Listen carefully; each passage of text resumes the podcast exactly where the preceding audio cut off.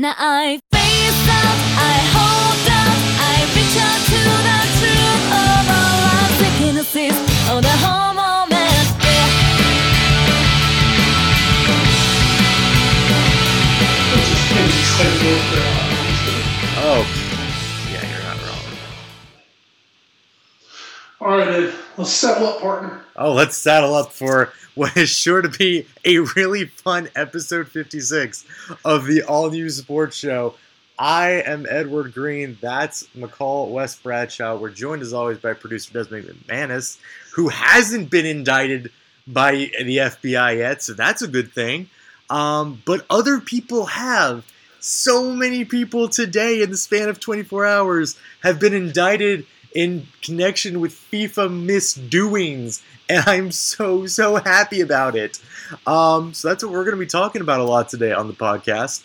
Uh, we'll also be talking, I guess, a little bit about the end of the Barclays Premier League. This was what was going to be the main context of our show about oh 20 some hours ago, and that's kind of got thrown to the back burner. Um, but Thank we will. Because it did not end well in the Premier League. Oh no. Yeah, yeah, yeah. Colo, colo, colo. Um, the we also have the championship playoff final to mention. Uh, some news and notes. When it looked like Carlo Ancelotti, uh, Ancelotti leaving Real would be one of the biggest headlines of the week, wrong. Nope. So that's that's gonna come later on in the show. Uh, we'll see how we're doing if we have time. I'd still like to do college baseball, college World Series prediction bracket like we did last year. Maybe we'll be able to do that again. Who knows? I'm down with that. How about them Tar Heels? Yeah, how about that? How, how about them Gamecocks? I'll tell you, man, the Carolinas well represented as always. Oh yeah. How how about the All Wes Bradshaw Regional down in Coral Gables? Oh, Jesus. It's all going to be over in one week. yeah. Um, and we'll also, of course, hit the zeitgeist for Watch 4 and So Raw. Uh, once again, everybody, this podcast is being excitedly brought to you tonight by NGSC Sports and NGSCSports.com, where at NGSC Sports, we never stop. We're not stopping tonight. I do want to warn our affiliates, we may be going a little long tonight. Um, you can, of course, catch us, though, if you want to talk to us about how great it is to be United States citizens right now in the wake of Loretta Lynch going all beast mode on FIFA and all its subordinates, please drop us a line on Twitter at All New Sports Show or at Wes Bradshaw 21 and at Edward Greene. You can find us on Facebook, All New Sports Show, Instagram, All New Sports Show, YouTube, we're the All New Sports Show. Email us, allnewsportshow at gmail.com. Finally, mail us at 1701 Sunset Avenue, Suite 201, Rocky Mount, North Carolina 27804 Wes. Let's just get right into it. Shit went down. Let's get freaky. Oh well, uh, I, I don't even know really. I guess where to begin with this. Um, let's let's do let's start here. Timeline today from uh, ESPNFC.com. Uh, seven FIFA officials are arrested today uh, in dawn raids at a hotel in Zurich, Switzerland. They are later charged by U.S. authorities along with two other FIFA officials and five over allegations of racketeering, wire fraud, and money laundering conspiracy spanning 24 years. They are accused of breeding decades of, quote, rampant, systemic, and deep rooted corruption within FIFA by the U.S. Justice Department. FIFA says the upcoming presidential elections will go on ahead in uh, on May 29th, which is this Friday. Uh, in one of the newest updates, Jack Warner, who uh, is the ex FIFA vice president, has finally surrendered to police in Trinidad. Uh, he had not been compiling with them, complying with authorities. Uh, he said he had done nothing wrong, but he has now um, uh, given in to police and is in police custody and will be spending, it looks like, at least one night in jail. Uh, others involved in this include, if I can pull up the list really quick because it's a long list. Um, where is the list? Oh, there's no list of people. Where is this list of people? Um, Wes, talk about your outrage while I find this list of people who did bad things. Rabble, rabble, rabble, rabble, rabble. Basically, No, Ed, as we as we have said forever, FIFA they are the kings of corrupt, the uh, the monarchs of malaise, Uh, can't really think of anything else to say. As we speak, I'm actively searching for an extension cord to hook this uh, piece up with. Here we go. We got one. All right. Well, while you talk about that, I will let you know about the other people. Uh, two current FIFA vice presidents were among those indicted: Jeffrey Webb and Eugenio Figueredo, according to the U.S. Department of Justice. Others indicted include Jack Warner, Eduardo Li, Julio uh, Julio Rocha, Rafael Esquivel, Jose Maria Marin, and Nicolas Leoz. Uh, nine of the 14 who were indicted by the Justice Department are football officials, while four are sports marketing executives, and another works in broadcasting. On Wednesday, FIFA banned 11 from football related activities, including Webb, Li, Rocha, Takkas, Jack Warner, Figueredo, Esquivel, Marin, Leoz, Blazer, and Daryll Warner. Uh, and we actually have, Wes, a bit of a connection. Uh, the group that manages the Carolina Railhawks is among those being indicted. So this is this is just this insane craziness that is going on, and in the midst of it, what what does the ever-present uh, FIFA president Sepp Blatter say about all this? This is what he says in what might be the most hilarious statement of all time. Quote: Sepp Blatter, let me be clear. Such misconduct has no place in football, and we will ensure that those who engage in it are put out of the game. This is a difficult time for football, the fans, and for FIFA as an organization. We understand the disappointment that many have expressed, and I know that the events of today will impact the way in which many people view us. Uh, all seven of the main people are connected with the regional confederations of North and South America and face up to 20 years in prison if convicted. Uh, and that's not all. Wes, we might get our wish as a criminal investigation has also been launched by Switzerland. Switzerland, of all countries, has finally taken a stand on something. They are they are going to be launching an investigation into the 2018 and 2022 World Cups. Um, Blatter has not been named in either investigation, and so far FIFA has ruled out a revote of the World Cups won by the two countries being Russia and Qatar. The Swiss prosecutor's office said in a statement it seized, quote, electronic data and documents at FIFA's headquarters in Zurich on Wednesday as part of its probe. Swiss police said they will question 10 FIFA executive committee members who took part in the World Cup votes in December 2010. And, uh, you know, Wes, I mentioned the, on ESPN2 right now, they're re airing that amazing E60 um, that they did just about a week or two ago about Sepp Blatter and FIFA. And I watched the beginning, and the w- young woman who, uh, who, who worked with the United Arab Emirates to Mhm. get the World Cup in Qatar and how she saw the $1.5 million bribes for votes given to voting members of the executive committee of FIFA, and how she's now being sued for a million dollars by Qatar for breaking an NDA agreement. Like, what? How terrible is this? Apparently, she also had a meeting scheduled with Blatter when she was still anonymous, and mm-hmm. Blatter just fucking outs her in the press. Like this is this is insane, Wes. And I I'll, I'll just finish kind of up with this for right now, at least. I I just hope this is the beginning of the end uh, for Sepp Blatter. I don't know that it will be. The the the realistic, hard cynic side of me says that he is Teflon and this he will get through this fine. But somewhere in my heart of hearts, I want to believe, as you and I have talked a lot on this podcast about, that this is the end. Um, well, of course, the Attorney General today, um, Loretta Loretta Lynch. Yes. Oh, beautiful Look at me knowing my Americans. Um, Loretta Lynch made the comment today. This is not the end. This is just the beginning. Yeah. Um, and and that's that's big time. You know, today you saw those names that went today. Um, on ESPN FC earlier, I was looking. There is a list of well, pretty much like the next group that's going down, Yeah. And they are uh, some Europeans, some Middle Eastern. Um, today you were getting more North and South America. You're getting more Con- Concacaf and CONMEBOL. Yeah. CONMEBOL, CONMEBOL, blah, blah, blah. You know what I'm saying? Yes. Um, you're going to get more of the, as we said, the um, um, Middle Eastern countries coming up in the next round of arrests and indictments that you're going to see. it just, I mean, it, Taylor Twellman, let's put it this way. Of course, you know, you mentioned the uh, presidential election coming up on Friday. Yes.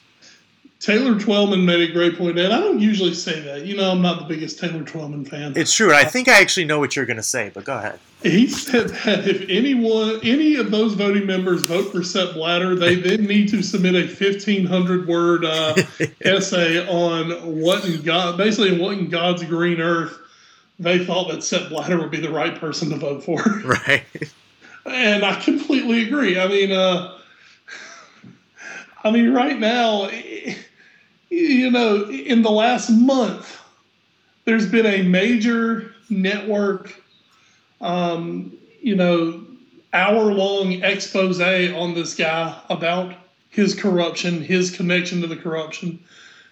It's out there two days before the election. Suddenly, people are being arrested for corruption. You know, there's all this damning public evidence. How in God's name can you then turn around and justify voting for the guy? I mean, if this happened in an American election, Oh God. I mean, it would it would completely flip it. I mean, you know, if if in the last election, if suddenly, you know, two days before the election, Romney had dropped the biggest bombshell ever on Obama, Mhm. I, I do believe that would have flipped American opinion. Yeah. you know, and here you are. I mean, this is this is the smoking gun of smoking guns, but it just truly looks like uh, the members of the voting members of FIFA are just going to be like, eh, eh, you know what? He makes us a lot of money. Yeah. That's the sad part. I mean, th- this has literally turned into. I mean, I- I'm, I'm a big fan. I love The Godfather. I love Goodfellas. Mhm. This is mob shit. Yes. This is mafioso This is grafting. madness. This It's- is skimming off the top. It's absolute insanity. And, and, you know, Sepp Blatter sits there and goes, "Oh, I, I love." You know, he loves football. All he wants to do is what's right for football. But yet, everything he does is just complete garbage to humanity. Yeah. You know, yes, you know what? He has done a really good job of making a lot of people rich. Congrats. And he has, under his, you know what they always say, well, under my watch, such and such happened. You know, yes, the game exploded. Mhm. And for, for his part, Sepp has had a part in that. Mhm. And you've got to give him some credit on that end. You know who else? The Premier League's had a really big part in that. The United States has had a really big part in that. Exactly. So you know, Sepp can get some credit there, but he doesn't get all the credit. But I mean, that's that's his biggest thing. That and he's made some people a lot of money. Yeah. But you know, the fact that a country like Russia has the 2018 games, a country with just so many human rights violations. Not only that, but they have the gall to blast the United States for their anti-jurisdiction practices. Like like Russia has any room to talk right now. Well, one of my one of my other favorite things. Uh, can't remember if I heard or read this today. It was it was a little off color, but um, they said uh, they said, oh, so we got to go to Russia in 2018. You know, um, do we have to find alternate ways to fly there so we don't get shot down over the Ukraine? Yeah. You know, um, it's just when when you have places that are so well put together to be able to host an event like the World Cup, and you just negligently just turn your nose up and are like, no, not going to Australia. Yeah. Not going to England, not going to the United States. No, Yeah. we're going to put it in a little country of 300,000 people that have no stadiums. Yeah. It's it's absurd. Yeah, or, or no, we're going to go to a country where, you know, literally every other day it looks like civil war might break out. Right. You know, where where terrorism is going to turn into a real issue with the next one. It's just, oh my God! I mean, what are these guys thinking? And then you hear you hear the reports, you see the E60, you see all the exposés. All they're thinking is, what the hell? I'll go. I'm getting paid a fucking million bucks to vote for you. I'll go, sure. Right. But I mean, it's it's just wrong, man. It's morally bankrupt, man. yeah Almighty. And uh, of, of course, uh, UEFA, who who always seems to be the one right now that likes to talk the talk, but only now as the United States actually walked the walk a little bit. But uh, UEFA has called for uh, this Friday's FIFA presidential elections to be postponed. Uh, it looks like CAF, uh, uh, African Federation, and uh, the Asian Federation are going to allow it to go through. Uh, yeah, of course they are, because what, what do they care? Um, but UEFA's kind of going against it. Uh, said uh, an official statement by them, quote, there is a need for the whole of FIFA to be rebooted and for a real reform to be carried out. Um, I guess, Wes, the, the biggest two questions come down to one, will Sepp Blatter be erected, uh, reelected? That's staying in. Um, will Sepp Blatter be reelected, or will the Prince take over? And and one thing I actually thought you were going to mention from Taylor Twellman, how bad does Luis Figo feel now for dropping out when he did? And the sad thing is, Blatter's going to win this election. Well, that was going to be my first question, obviously. Yeah, I mean, he's going to win. He's going to win because there's too much power. There's too much money locked up in it. He's he's got too many shady backroom deals in place. He's going to win. And then my, my second question to you then is: Is there any chance we get a revote? I say no. Yeah, I just I just believe it's going to be status quo. I mean, it's it's just another day to them. Well, we lost a few, whatever. We've got plenty to replace them. Yeah. It's just like the mob, man. The lieutenants get arrested, the don sits up top, and you just move up in the ranks. here's here's one thing I, I have been thinking about because I've actually started thinking about this a lot. If if there was a a revote, let's let's say something miraculous happens and Qatar gets stripped of the 2022 World Cup. I don't I don't think even if they revote, I don't think Russia will lose it. I think it's too close. I know we're still roughly three years away, but I think it's too close to strip that one. I, I think you could strip Qatar. Here, here's here's my one thing though. You you say okay we're stripping qatar of the 2022 world cup and we're going to give it to north america. Let's say they don't just give it to the united states. They give it to north mm-hmm. america spread it out over mexico canada and the united states. We, we know they have plenty of facilities. It's done. We're good to go. What what do you then tell to the estimated 4000 people who have or will die trying to build these stadiums in Qatar? What do, what do you tell their families? You said when when you go in to say, okay, we, we know your your husband, your son, your father, whoever gave their life trying to build these stadiums for their country or for this country. Because of our corrupt asses, that World Cup will now not take place here.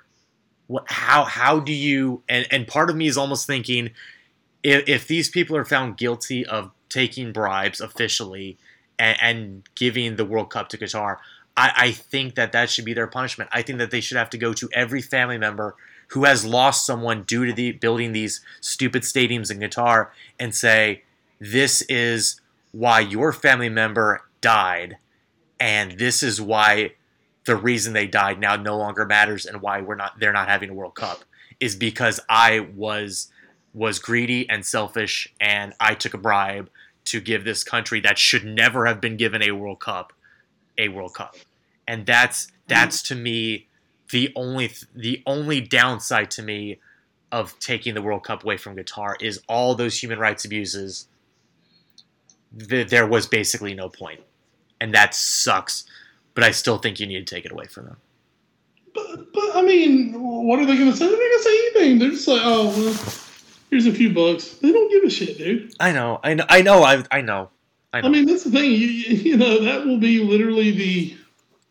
That'll be like the back burner of all back burners. Oh, what about the people who died? Yeah, sucks for them. They got paid. I mean, that's exactly what it'll be. Well, I mean, you know, they got paid for what they did.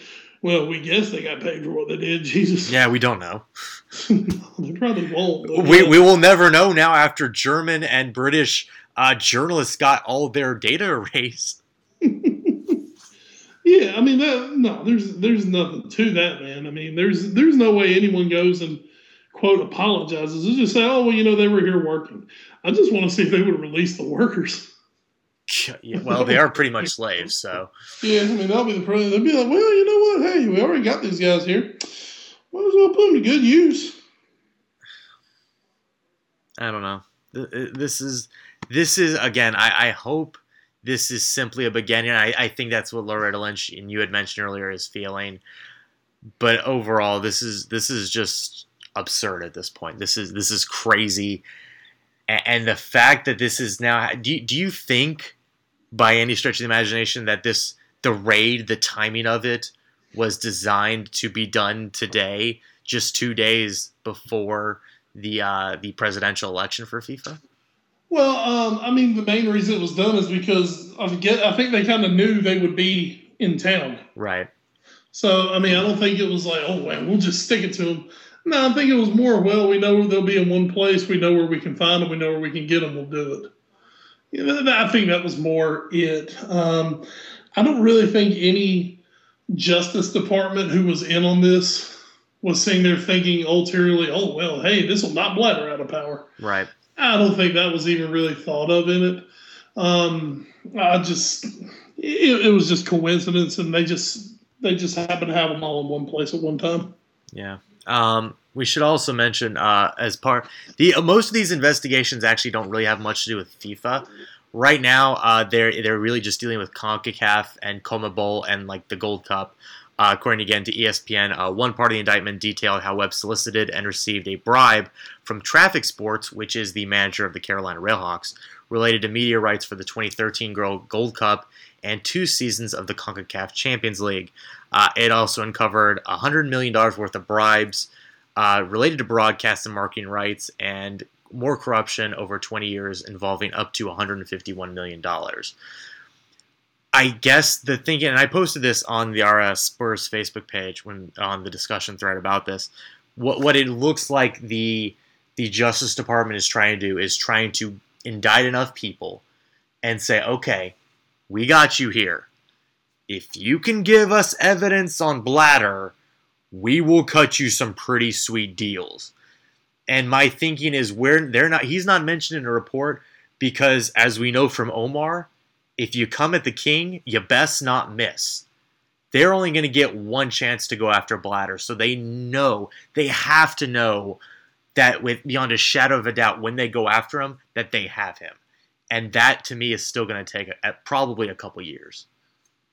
And you're absolutely right. Um, you know, once again, I mean, I keep I know I keep bringing up my Mafia Godfather references here. But you're right. You you know, I mean, the, the man at the top is never the guy picking up the phone, is never the guy holding the suitcase, is never the guy taking the suitcase. Mhm. Uh, That's not what he does, Yeah. and it's because it's it is so he can remain above everything. Right. You know, usually the guy, usually when the boss gets taken down, it's because somewhere along the way, one of uh, one of the lower guys has made a massive error somewhere. And I mean, all we've got to hope is just that somebody slips up somewhere. We're able to nail Sepp Blatter on it. Yeah. I um God, I just I just had a thought and I feel like I lost it somewhere. Oh god, I have so many thoughts going on in my head right now that it's just it's just kind of going insane. And Uh, you want to know what thoughts going through my head right now? What?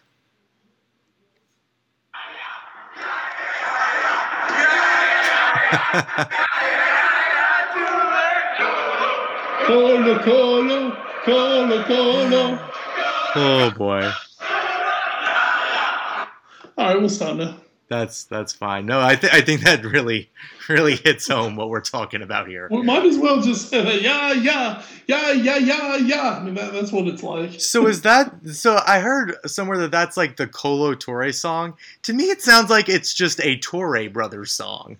Oh yeah, it's it's a Yaya and Kolo song. Yeah. Apparently, it's just become like the rage all around the grounds just to sing it because it is insanely infectious.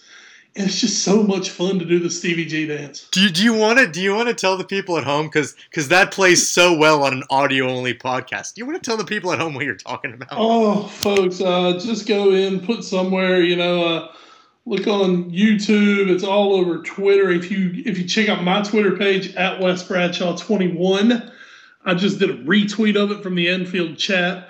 Um, the Liverpool players uh, have gone to. Actually, it might be Qatar of all places. Yeah. which is a great vacation spot. Um, they headed out uh, after their season for their end of season party, combo Stevie G's birthday. And after a night of rollicking fun, they all came back to the hotel and um, someone was videoing them and they started the Colo Colo Ya Ya Ya Ya uh, dance and song. It's led by the venerable Captain Stevie G, and uh, it is it's fantastic. It's about a thirty second clip of them coming up an escalator in a hotel. And uh, if your room was anywhere near that hallway, you were probably woken up. I remember because you sent that to me this morning in a text, and I Uh-huh. watched it initially on my phone, like in breaks but during my morning show. And so I'm watching this, and I'm like, "Oh, that's that's interesting." This group of Liverpool supporters, you know, singing a song. Okay, wha- whatever. Wait, wait a wait a minute. Is that Is that Gerrard at the front of the? Are those just Liverpool? Pl- Wait, Those are what? the players. they are the players. Uh, Oh my you know, god! you can very clearly you see Rickie Lambert, uh, Mamadou Sakho. Um, I mean, it's, it's it's all of them. Rickie Lambert dressed kind of like my um, fourth grade math teacher was dressed. Uh, strangely enough, not really that surprising. Um, I wonder if Sterling's there. Looks like I can see Jordan Ibe there. Uh, quite quite hilarious. Very very much fun. Very very much a fun. Yes, the good, the fun, uh, and the ray of sunshine on this day. Um, Wes, before we move on, I mean, is there anything else you want to mention about this story?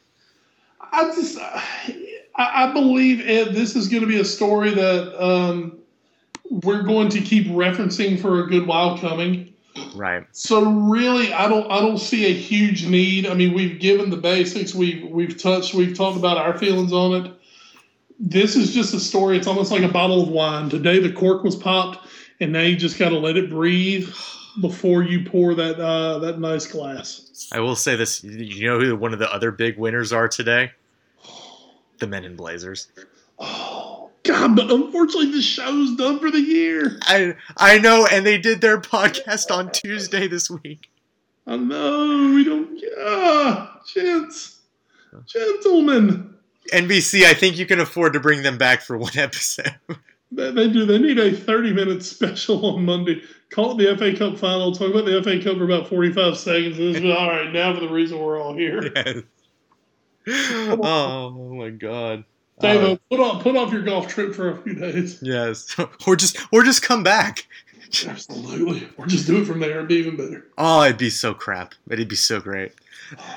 Speaking about so crap, but so great, Wes, let's talk about the end of the Premier League. And we're out. Hello? Oh no, I'm saying we're done. Oh, yeah. Okay. yeah, I, I don't need to talk about the end of the Premier League. Oh, okay. Um, real quick, we won't talk about many matches. We'll just talk about some of the matches that mattered. Um, your scores, though, in the final championship Sunday: Arsenal four, West Brom one, Aston Villa nil, Burnley one, Chelsea three, Sunderland one, Crystal Palace one, Swansea nil, Everton nil, Tottenham one, Hull nil, Manchester United nil, Leicester five, QPR one. The the Houdini Act officially done with an exclamation point, with Leicester staying up. Manchester City two, Southampton nil, Newcastle two, West Ham nil, and Stoke City six, Liverpool one.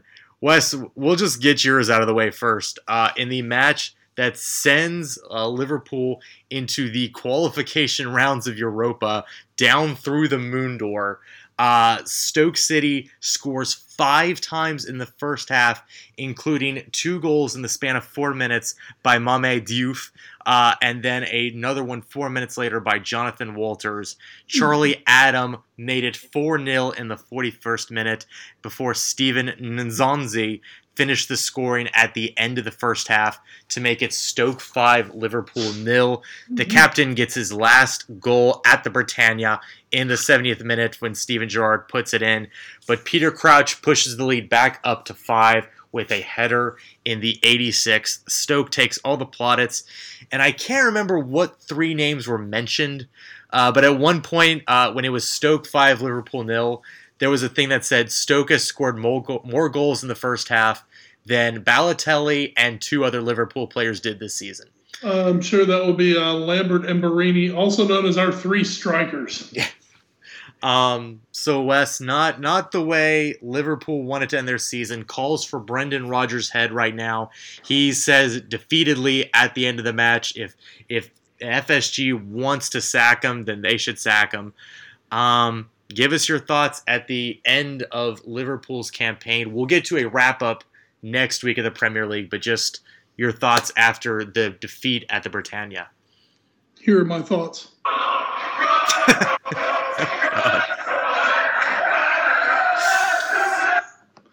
Yeah.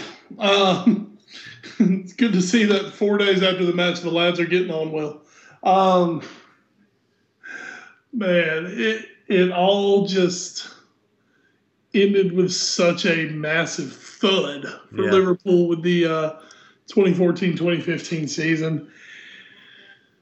I don't want to say it's a fitting into the season for Liverpool. I didn't think they were ever that bad this year No, certainly. not. but it just shows in 12 months how far they have fallen. Yeah, I mean, you they went from second to sixth in the table, and while that is a precipitous drop when you're near the top of it, you know, I mean, it's not. They were never threatened with relegation. They were never really threatened to not be in Europe. It's what it is. But you know, it just it kind of put everything into perspective. You know, the defense just while I think it was a little better this year, it was never great. There was absolutely no spark. We were we still still relied too much on Steven Gerrard, even though we were trying to say that we didn't need him. Um, and at the end of the day, you know, Stoke, as as as little Charlie would say, they're out passionless. yes. They just uh, they have more passion. They played like eleven best friends. Um, but it it was a disappointing thud into the year, like we said. Um, I, I have not. I have yet to call for Brendan Rodgers' head this year. I'm not going to do it now. You know, one or two results to end the season are not the be all end all. Right. Um, the United and Arsenal games that that kind of spelled the season for us. Um, that was our chance to get into the top four. So basically, finishing fifth or sixth as, a Tottenham fan, I'm sure you agree. Yeah. Didn't really matter which it was. You know, neither of them have to go into a qualifying round for Europa. They're both going to Europa. No, you have to. You have to. No, no, no, no, no, no, no, no, no. Well, um, You have to go to the playoff. no, no. If Arsenal wins the FA Cup, we do not. Oh, okay. If Arsenal wins the FA Cup, we do not. Then it would be Southampton would have to. Okay. So yes, okay. So right now, yes, they do. But you know, assuming an Arsenal win, Liverpool will Wow. not. Have fun. Have fun playing for Arsenal in a few days. Oh, Jesus, I, I really don't care that much. um, maybe Benteke will do something that'll drive his price down because apparently he's number one on our target list this summer. Um, but you know, one or two matches did not spell a season. Yes, Liverpool looked hideous the last two games of the year, and you really, you know, sentimentally, you want to send Stevie G out on a better note than back-to-back losses, including, by the way, the first time. I think I heard this right today. The first time ever in a match uh, that Stevie G played in that Liverpool gave up um, God, I think first time they ever gave up five goals in a match that Stevie G played in. Yeah, first time. I believe it's the first time they did it since the '70s, like mid to early '70s. Yeah, and then they give up six just for good, uh, just for good measure. So, um, you know, I believe one of the men, the men in Blazers said, you know, Stevie G making history on the way out. Yeah, You know, not kind of, not the kind he wanted to make. Um, was it embarrassing? Yeah. I mean, that first half. Oof. Well, I mean, there was. They literally may as well have put me in the middle of the midfield. I was just as mobile as anyone else at that point. Um, you could you could kind of tell. I think that the Liverpool players already had one eye on that trip to. Let's I believe it was Qatar or Abu Dhabi somewhere down there. They already had one eye on the plane. Already had their bags packed to go. Yeah. because, buddy, they did not show up to play football. I can tell you that much. Yeah, and I think I think that was a bit of a theme uh, in this in this championship Sunday. I mean, you had other scores like Leicester five, QPR one, and as bad as QPR are, I don't know if Leicester should be beating anybody five to one. Uh, you also had Arsenal four, West Brom one, and this is a week after West Brom beat the champion Chelsea three 0 um, it, it was just a weird week where you know, I mean, things things like this were going to happen. You you really were just seeing who's still interested in playing at this point. I agree with that. Please excuse me. I had stepped out to grab my, my glass real quick. No. Um, and, you know, the, the matches that we thought would matter had a lot of passion to them, Mhm. both of them. Yeah. um, and we'll get to those in a moment. Uh, but yeah, you know, the, the whole thing about Championship Sunday is it is amazing if the championship's up for grabs yes. um, when the when the entire top four is set and they're not moving. You know, if somebody was playing to get into the Champions League, it could have been really cool. Um, but I mean, literally, the biggest thing to play for outside of the relegation battle was who finishes fifth and who finishes sixth, Liverpool and Tottenham, and neither of them really gave a crap where they finished. Nope. And uh, but you're right. Tottenham does finish fifth, uh, as fittingly Harry Kane gets the lone goal in their match at Goodison Park, uh, a header off a fantastic cross by one Direwolf himself, Eric Dier, coming in the 24th minute in a first half where Tottenham controlled the pace of play throughout. They ran rampant over Raj Bennett's Evertonians and they reap the spoils in Roberto Martinez's final match of the season at home for Everton. This win, as we've mentioned, does send Tottenham to fifth place. They will be they are officially now in the group stage of Europa, which is something, I guess. And of course, now for Tottenham, the eyes turn to who will be coming in, who will be going out. Uh, we mentioned a little bit last week transfers that might be going in, might be coming out. Uh, and Wes, you mentioned at the beginning of the show, maybe Danny Ings is coming in for maybe about four to five million more than he probably should. Uh, Wes, you also mentioned the one real piece of drama in the Premier League this past weekend was the relegation battle. Uh, Newcastle did not hold to script as they get a 2 0 win over West Ham in Sam Allardyce's farewell match. Uh, goals by M- Musa Sissoko in the 54th and the clincher by Jonas Gutierrez in the 85th when it looked like West Ham had a bit of a chance to get back in the match and equalize. It was not to be. Newcastle and John Carver stay up at St. James Park, which means with Hull drawing scoreless at Manchester or against Manchester United at the KC, they will be falling through the moon door back to the championship after two years up in the Premier League. Hull had a few chances, including one goal, actually two goals that were disallowed by offsides. And of course, but maybe the biggest news coming out of this whole Manchester match, Wes, is Fellaini going nuts, picking up a red card, and unlike Cesc Fabregas, Fellaini will be missing the first three matches of the Premier League next season. Yeah, I was just dumb. Dumb. Um, you know, and Fabregas, in all fairness, I, I believe Cesc should have been dropped to one game. Yeah. it wasn't intentionally. It mean to kick the ball and hit the guy in the face. It was stupid, and he was punished. Um, Fellaini just lost his nuts. Yeah. And it was pretty funny, actually. You know, anytime he does anything where he gets pissed with all that hair and face of his, it's it's quite funny. Yeah.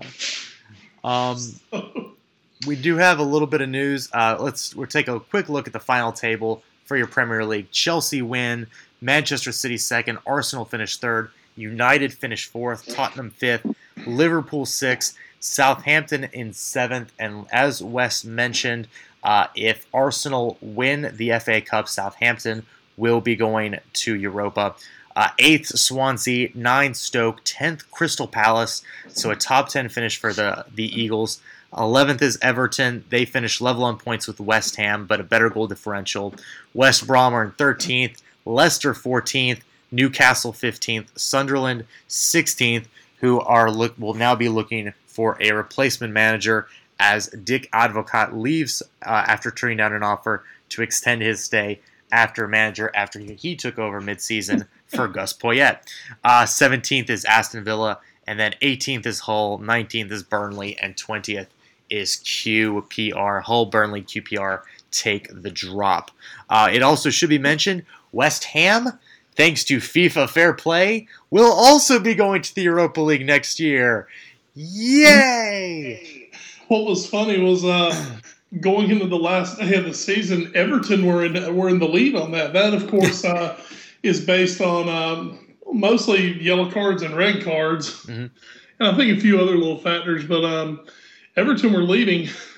I believe they picked up four or five yellow cards in their final match. They were like, "Shit on this. We're not going back."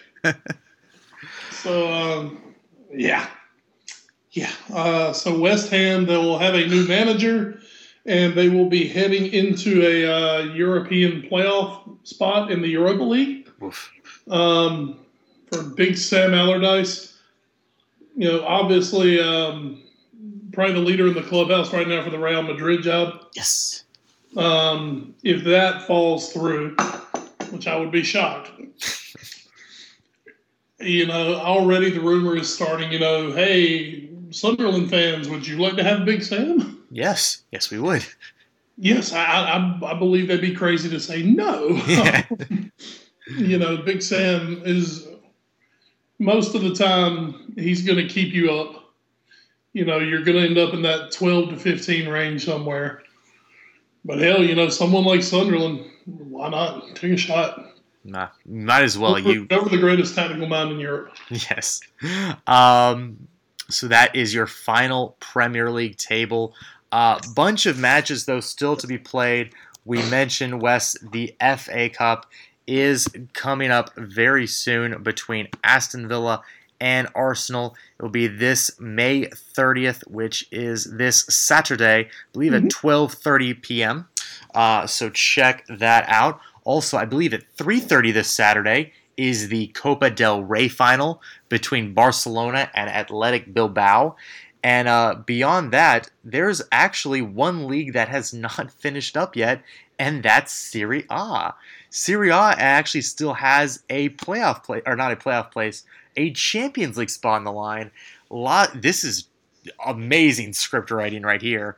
Lazio and Napoli play the final match of the season this week in Serie A. Lazio currently three points up on Napoli, but because of the way they do tiebreakers in Serie A, if Napoli beat Lazio, they will be going to the Champions League playoff stage, and Lazio will drop to Europa. Napoli must win. A draw is good enough for Lazio to go to the Champions League group stage. So, Wes, uh, in a in a league where Juventus has a chance to do the treble, uh, drama the final weekend as Lazio and Napoli are playing a derby to determine who goes to the Champions League. And of course, right now for um, on on the Napoli end, um, speaking of that Real Madrid job, Rafa Benitez Yes. actually might be the leader in the clubhouse Yes. for that job. Um, which, as a as a full supporter of Rafa Benitez that I am, it does kind of make me scratch my head a little bit for for the simple fact that you know all all people tell you when Rafa Benitez is your coach is how he's not good enough to be your coach. and I mean, you know, he's done well at Napoli. Don't get me wrong. Um, I mean, but it's not like he hasn't won the league. Of course, Juventus is just that much better than everyone. Um, Rafa, for for whatever it's worth, you know, he, he obviously did a great job at Liverpool. Uh, won a Champions League, finished runner up for a Champions League, had a runner up finish in the Premier League one year. Never won the Premier League, has not won a league title since winning um, La Liga. I believe it was 2003 I think you're right. with uh, I believe it was Valencia. Um, so eh, I don't know. That that's just that's not that slammed up coaching hire that uh, usually Real Madrid want to go for. hmm But I tell you, you know, you look out there at the managers. Who's better? Well, I mean, uh, at this point, Real Madrid, you've run through everyone. Yeah. I mean, you know, you, obviously, you know, Guardiola. Guardiola's kind of the one guy who is just would be completely off limits at Madrid.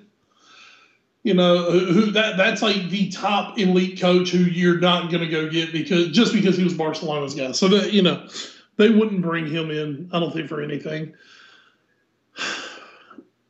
Oh man, uh, I mean, you got rid of Ancelotti. Um, you know, you you had um, my guy Manchester City. You had him for a year. Mhm. You fired him. Uh, you know, Josie might be the only one who left on his own accord. Yeah, that, that's the thing. I can actually see Josie going back to Madrid one day. I don't. just Yeah. think it's, I just don't think it's going to be right now. Right. So you got that out. Klopp is out there. I just don't think Klopp and Madrid are a very good match. Uh, yeah. I don't think his personality would lend itself very well. Um, so I mean, where do, where do you go? I mean, do you do you go get the Dutch mastermind in the Van Gaal? AVB. AVB. AVB. God, I mean, Jesus, could that actually be it? Wow. No, obviously they're not going to AVB, not now. But um, you know, it's like they've run through all these elite coaches. Yeah. They've run them through. They're there for two years and get rid of them. Sooner or later, the elite coaches kind of dry up. um, obviously, uh, you know they're not going to go out and get Wenger. Uh, I don't. I don't foresee them going uh, down to Juventus and trying to get Allegri. hmm Um, Jesus, where else do you go? Are they gonna try to come get uh, Pochettino Oh no, never. and, and and take Harry Kane with him? I will fight for. I will fight. I will fight Real Madrid to the death over over my dead body. They kind of like to poach uh, Tottenham of everything. So they are the ultimate Tottenham poachers. First they took Modric, then they took Bale. Next they're going to take Kane. They had Adebayor, gave him back to you. That was a nice trade, wasn't it? Uh, Um, so I don't know. That's that's really gonna be interesting because I'm just as much as I love Rafa, I just don't think Rafa is a. I just don't think he's quite to the level of Real Madrid. no, you're right. I, I just I, I think you've hit the nail on the head with if not him, then who? Like I don't know. I, I just I don't think there's another big enough name out there for them to go after. I mean, do we go for Bruce Arena at this point? And and have Big Sam then go to the LA Galaxy? Yes. Maybe. Well, you know, I just I don't know about Germans. Well, they had the guy who won the Champions League at Munich the last time. They had him for a while. Yeah. I mean, I was kind of thinking, you know, maybe a maybe a Jogi Löw or something like that. Maybe. But Well, would he want to leave the German team? I mean, Not not right now. Not with Euro being next year. yeah. Um, don't think you're going in for Klinsmann. No. um, I, I think from Hmm. everything I've heard, I think it's going to be Benitez. It's yeah. Okay. We'll see. Yeah. Um, a little more news for the Premier League. Uh, we did have the finals of the Premier League playoff between Middlesbrough and Norwich, and two quick goals by Cameron Jerome and Nathan Redmond bring Norwich back up to the Premier League with a 2 0 win over Middlesbrough. Wes, uh, last week you mentioned that you were kind of excited to maybe see Middlesbrough back in the Yeah. top flight, uh, but instead we get Norwich, who comes back after spending one year in the Championship. Yeah, the cool thing about Norwich, at least you get the colorful uniforms coming down. Yes, that's true. But um, no, I was really excited about seeing Middlesbrough. Um, I thought it'd be cool to get one of those old school teams back in the Premier League. Haven't been there in a few years. Um, Patrick Bamford, who on loan from Chelsea this year, scored a gaggle of goals. You like that? A gaggle of goals. Very big gap. Um, had a great season at Middlesbrough on loan. Uh, I don't think he was much of a factor in the match. And Norwich just outplayed him on the day. And, you know, that's that's a tough way to end the season Oh, yeah. In the championship. It's like, well, either we win and we move up and have all the glory, or we lose and we're stuck down here again, and there's no guarantee of getting back. exactly. It's it's a tough, tough draw. So, well, well uh, congratulations to Norwich. So, Norwich, Watford, and Bournemouth. Bournemouth. I am. I, by the way, I'm very excited about Bournemouth. Yeah, me too, actually. Yeah, I'm gonna tell you, there are actually some cool stories with those teams coming up. You know, Watford's story is they are owned by the same family that owns Udinese in uh, in Italy, and they have actually had a little controversial policy the last few years of uh, um, Udinese would just send players down to Watford on loan. Oh, nice. And I mean, these were like guys who could play legit Serie A. And it's like, eh, we're gonna send them there because you know they're they're not really getting time here, so we're gonna send them down there, or we're gonna send them to England and try to get us into the into the Premier League. Watford, aka uh, the under twenties of of Vertens. yeah. Um, Bournemouth. Now Bournemouth has a really cool story, and I, you know, we'll They almost went bankrupt a couple times. Yeah, I mean, and just recently, like in the last three, four, five years, they were like in. Uh, I think they were down in like the second division. I mean, they they have literally they have personified the Drake song. Of started from the bottom, now we're here. Yes, well done. Just thank God, you know, Drake hasn't found them yet and become a fan. but uh, there's time. There's I'm sure. Drake's a great Manchester United fan, by the way, And he's probably also a Chelsea fan now, and probably likes Arsenal as well. and maybe Manchester City. Yeah, and I'm sure he loves Barcelona. I'm sure he grew up a Barcelona fan. So. And and now he's a Real Madrid fan as well. Oh, until Juventus wins. yeah. Um, but you know, it, it'll. Uh, I, I think you've got. I think Bournemouth has a good t- squad put together. I could almost very, very, very early Premier League prediction. Uh, I think we're coming up. I can see Bournemouth maybe making a real fight to stay up next year. that we will be taking a look at as we get closer to next year's Premier League season. Uh, we've talked about Europa West so much already tonight. The final of this year's Europa was today over in Stadion Narodowy in Warsaw, Poland, and it We was Din- history. Dnipro Dnipropetrovsk 2, Sevilla 3. The Spanish side retained the title, and this year it earns them a spot in next year's Champions League. In the match, uh, Dnipro took a very early lead in the seventh minute on a great uh, play off a corner, or sorry, not off a corner, but on a cross in by Nikola Kalinic. Uh, he put it in in the seventh minute, and then Sevilla struck back with two goals in three minutes. Gregors Krychowiak, Sure. and then Carlos Bacca in the 31st. Uh, the captain for Dnipro answered in the 40th, Ruslan Rotan, uh, with a nice little free kick over the wall into the corner, just chipped it neatly in. He put it to 2 2 at the half, but Bacca with the 73rd minute strike to give Sevilla the win on the night. Uh, also, some scary scenes, though, for Dnipro. I'm going to have to pull up the player's name here.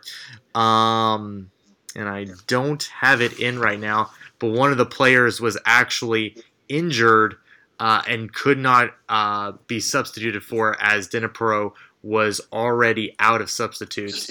Um, I'm tr- trying to figure out which player it was, and I can't for the life of me remember right now which one it was. But uh, either way, tough break for Dnipro. a chance to go to the Champions League slips through their fingers. Sevilla, their fourth title uh, in the UEFA Cup, their second time they've gone back to back, and now West that earns them a spot in next year's Champions League. And not only that, Ed, uh, with the win, Sevilla now become the uh, the champions of the Europa all time. Their fourth Europa Championship, uh, also formerly known as the UEFA Cup. Mhm. Um, that puts them alone at the top of having won it the most times. Um, going in the match, they were in a four-way tie uh, at three with um, a trio of heavyweights: uh, Juventus, Inter, and Liverpool.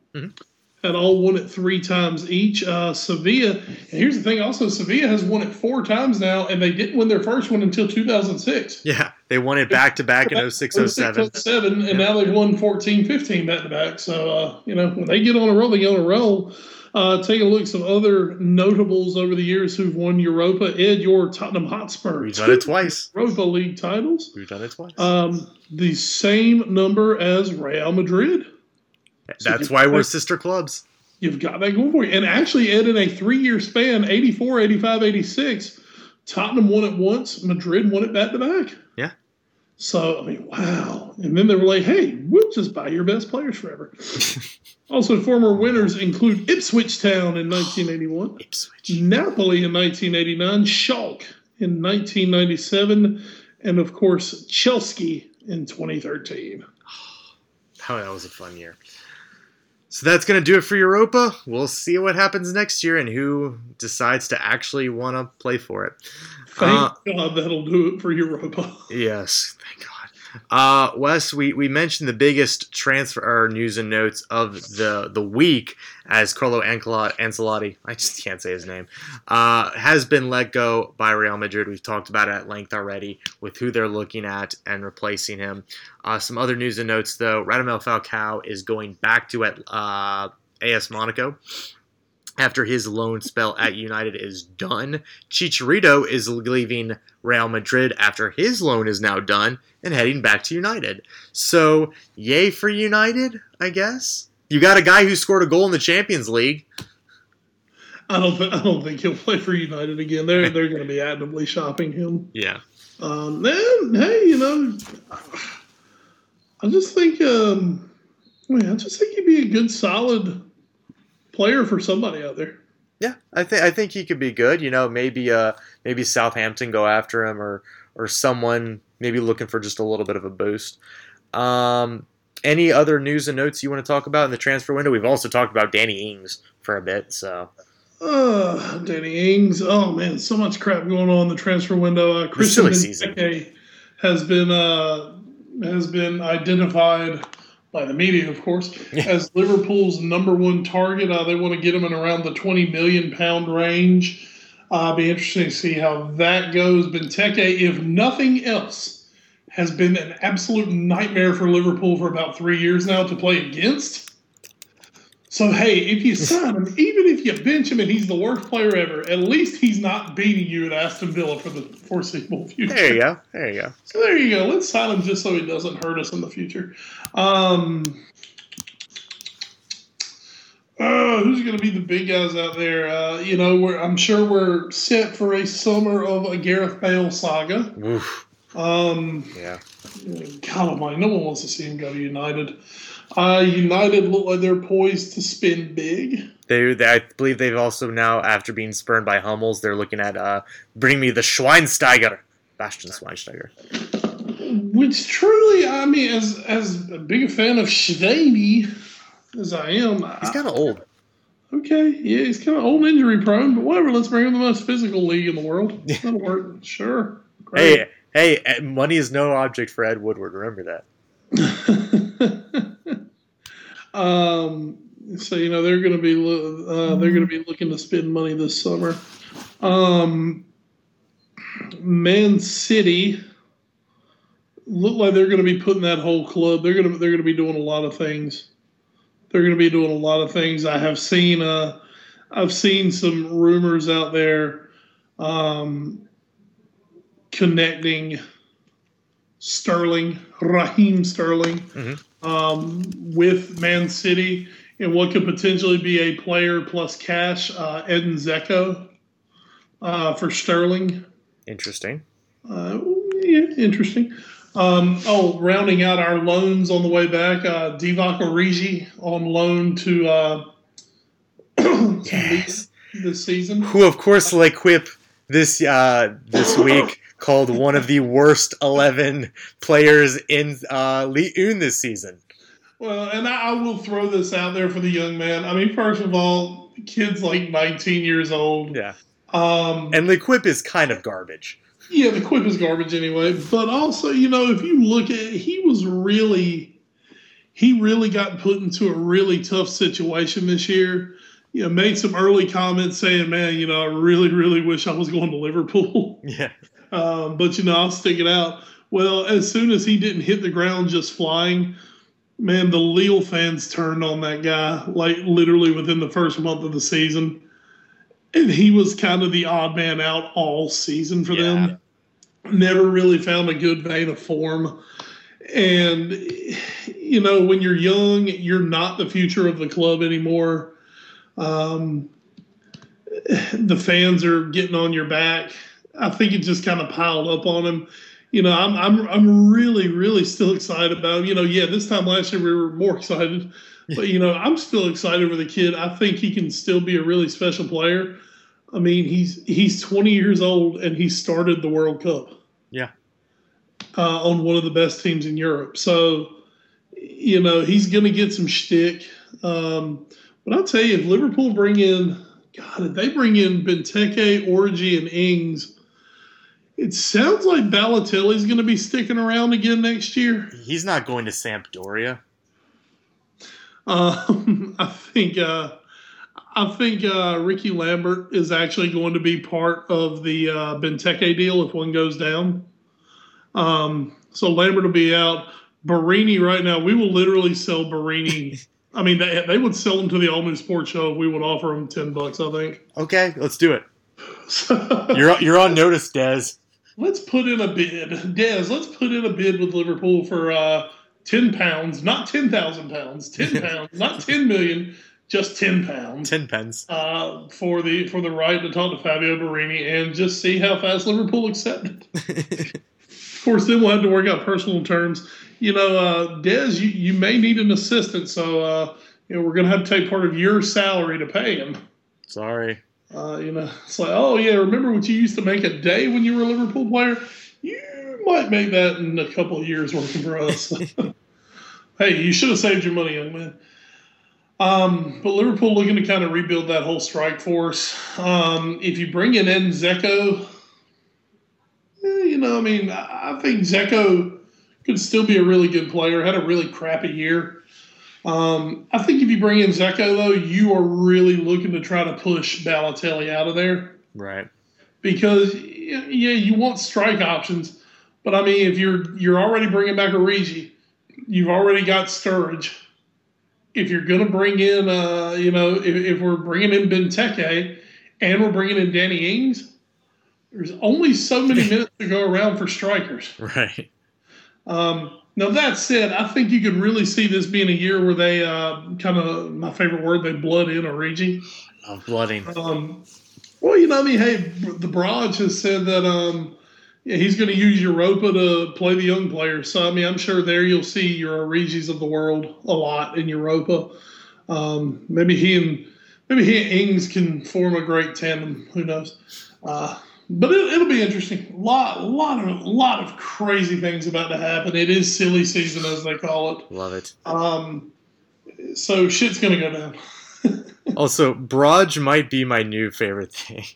Oh, dude, Braj. I mean, there's no better name than just Braj. Just Braj. I mean, I'm, I, I don't know if I'll ever call him Brendan Rodgers again. He's Braj.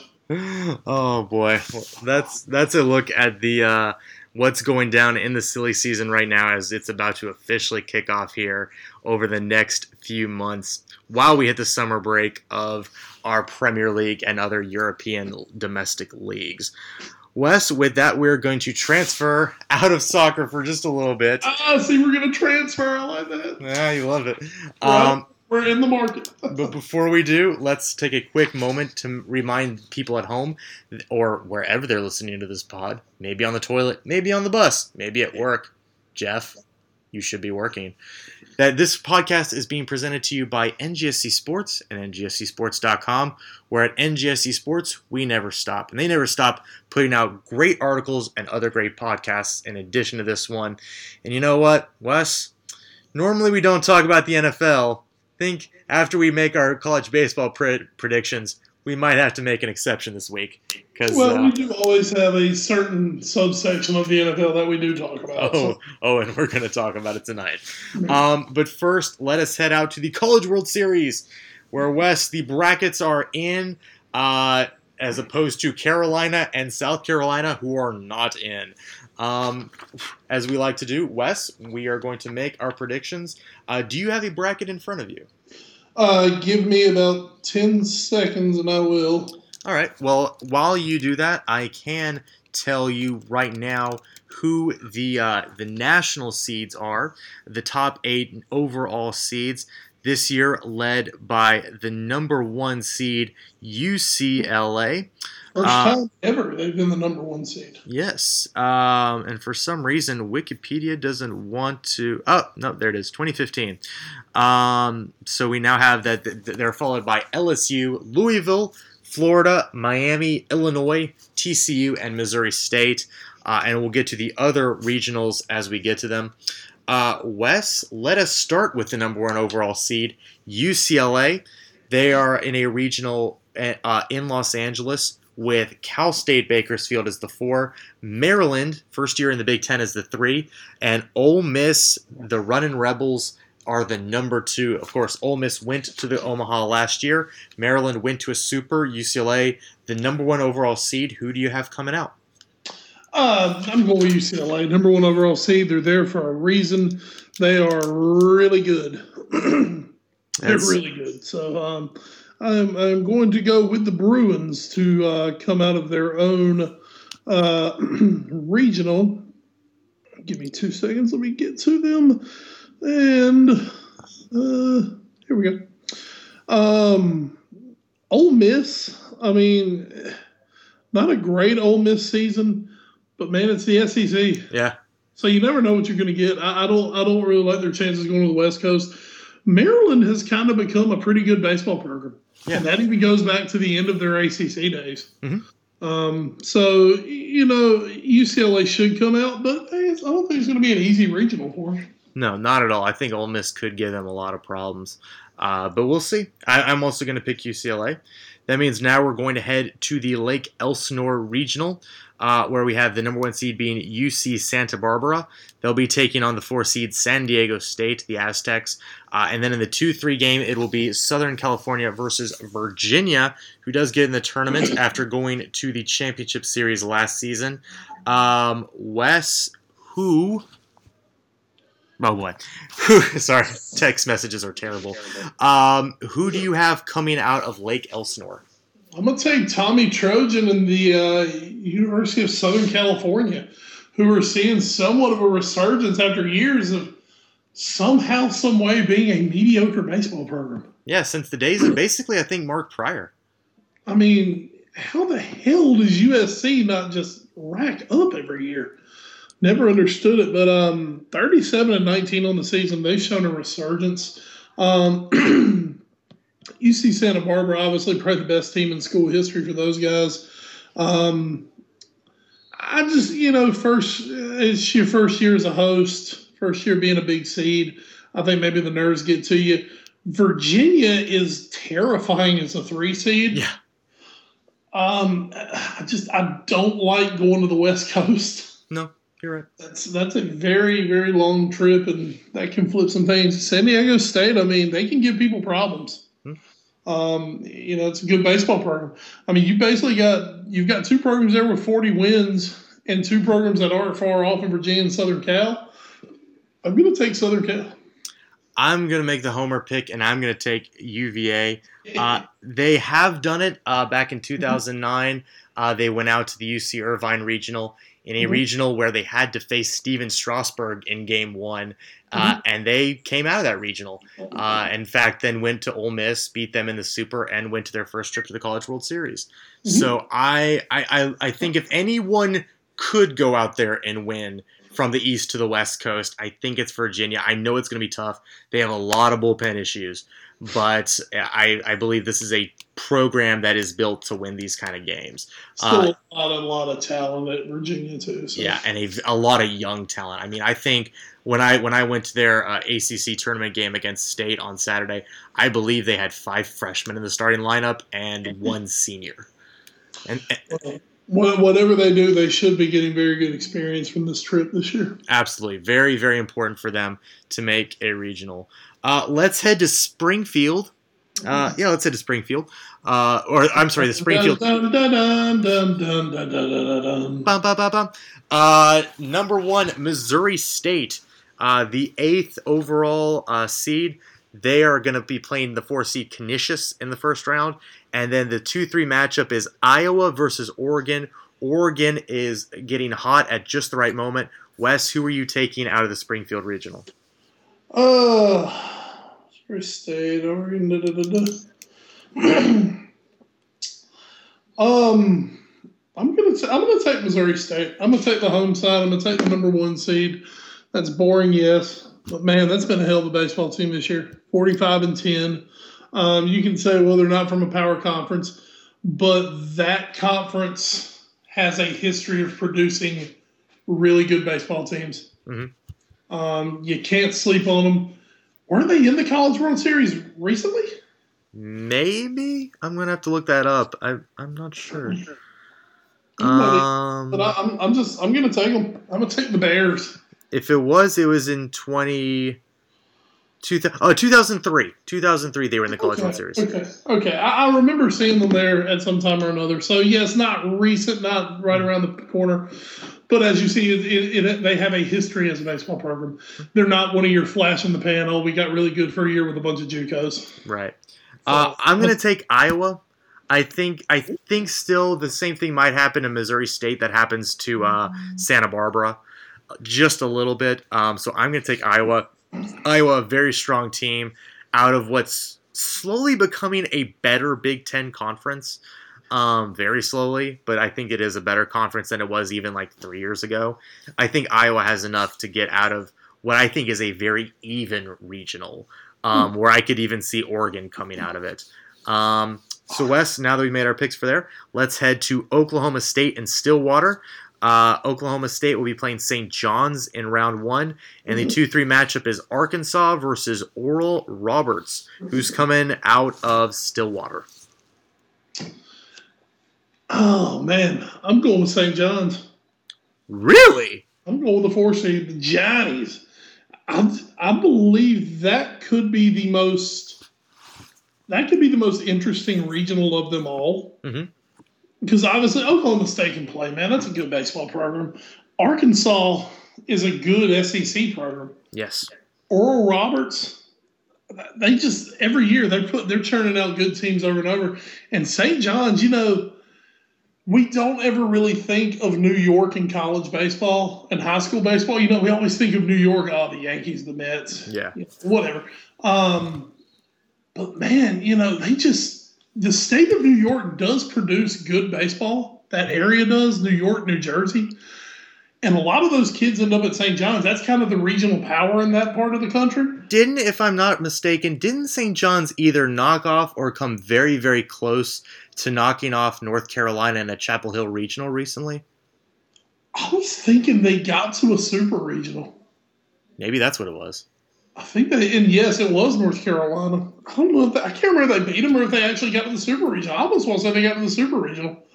Um, but they're a program they know how to win.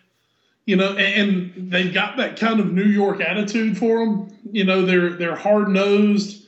They're they're fighters. Um, I'm, I'm gonna pick the Johnnies. I think they're they're my big. They're gonna be my big upset pick coming out of the regionals. Sounds good. Uh, let's head down uh, for the Gainesville Super. Well, what, what's your pick, Ed? Oh, I'm sorry. I took Oklahoma State. Okay, okay. I, but I, I I do agree. This is going to be a very another balanced regional. Okay. Um, that whole Springfield super sectional is is going to be crazy. Uh, I'm sorry. So let's now go to Gainesville, uh, where we have Florida as the number one seed. Florida A&M, South Florida, and Florida Atlantic. It's all Florida all the time in Gainesville. Uh, which Florida school is coming out, Wes? It is the most Florida of all Floridas, and those four Floridas, ugh, that is just basic ass Florida. Yeah, basic bitch. Ugh, basic bitch. Uh, It's got to be the Gators. Gators playing great baseball. They're one of the hottest teams in the country. They're one of the best teams in the country. They're gonna they're gonna cruise through that one. Florida A and M can't figure out how they're even in. Must have won their conference tournament. Which apparently, by the way, I saw something. Um, the the ratings came out where you know they can ban teams from the postseason for their academic academics and all that good stuff. Um, Florida A&M have like five of their teams banned from postseason play starting next year. Oh, fun. Like five of their programs, I think their baseball, their basketball, or not their baseball, their football, their basketball, like two of their track teams. Good times, man. Good Uh, time. no, Gators are going to chomp on through that one. Same. Uh, after a, a bit of a down year, I think. Um, oh God, I've forgotten the coach's name. Kevin Sullivan. Kevin O'Sullivan uh, has done a really good job of bringing Florida back as an SEC power. So I will take the Gators as well. Uh, they are matched up with Florida State. Uh, in the Tallahassee Regional, Florida State again a number one seed. Uh, they'll be taking on Mercer in the first round. College of Charleston and Auburn is your two-three game. Wes, who are you taking in a regional where last year Florida State didn't win a game? Yeah, I'm, I'm picking the Seminoles to bounce back and chop out of there. Um, correct me if I'm wrong, because oh my God, I just went blank. Won the ACC tournament, right? Yes. Okay, I, I didn't think I was crazy and had lost my mind totally. Um, you know, they're they're they're hot in tournament play right now. They won the ACC, is always a tough conference to win. College of Charleston's good. Auburn's SEC tested, um, but the the Seminoles. I think this is a Florida State team that can get to the World Series this year. Call me crazy. I'm going to take Charleston. Charleston, a lot of this season, bandied about as a regional host themselves. Um, very, very good. Knocked off South Carolina to start the season when we still thought South Carolina was good. Um, I, I think College of Charleston can go up, and Florida State has shown weaknesses this year.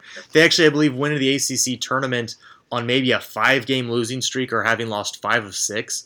So this is a very streaky state team that could maybe be primed for another upset in a regional. I think I don't think they'll go 0 2 again like they did last year. But Mhm. I I think Charleston comes out of this one. Um, let's head to the Coral Gables Super now, Wes. Um, or as we like to call it, the Wes Bradshaw Invitational. Uh, Miami, the U will be the number one. They'll take on Florida International, and in the two-three game, it will be East Carolina versus Columbia. West, who or West, who comes out of Coral Gables? one that broke my damn heart when I saw it put together because I'm losing one of my two favorite teams. Um, as much as I hate, I hate, I hate to do it, I think the U's going to come out of there.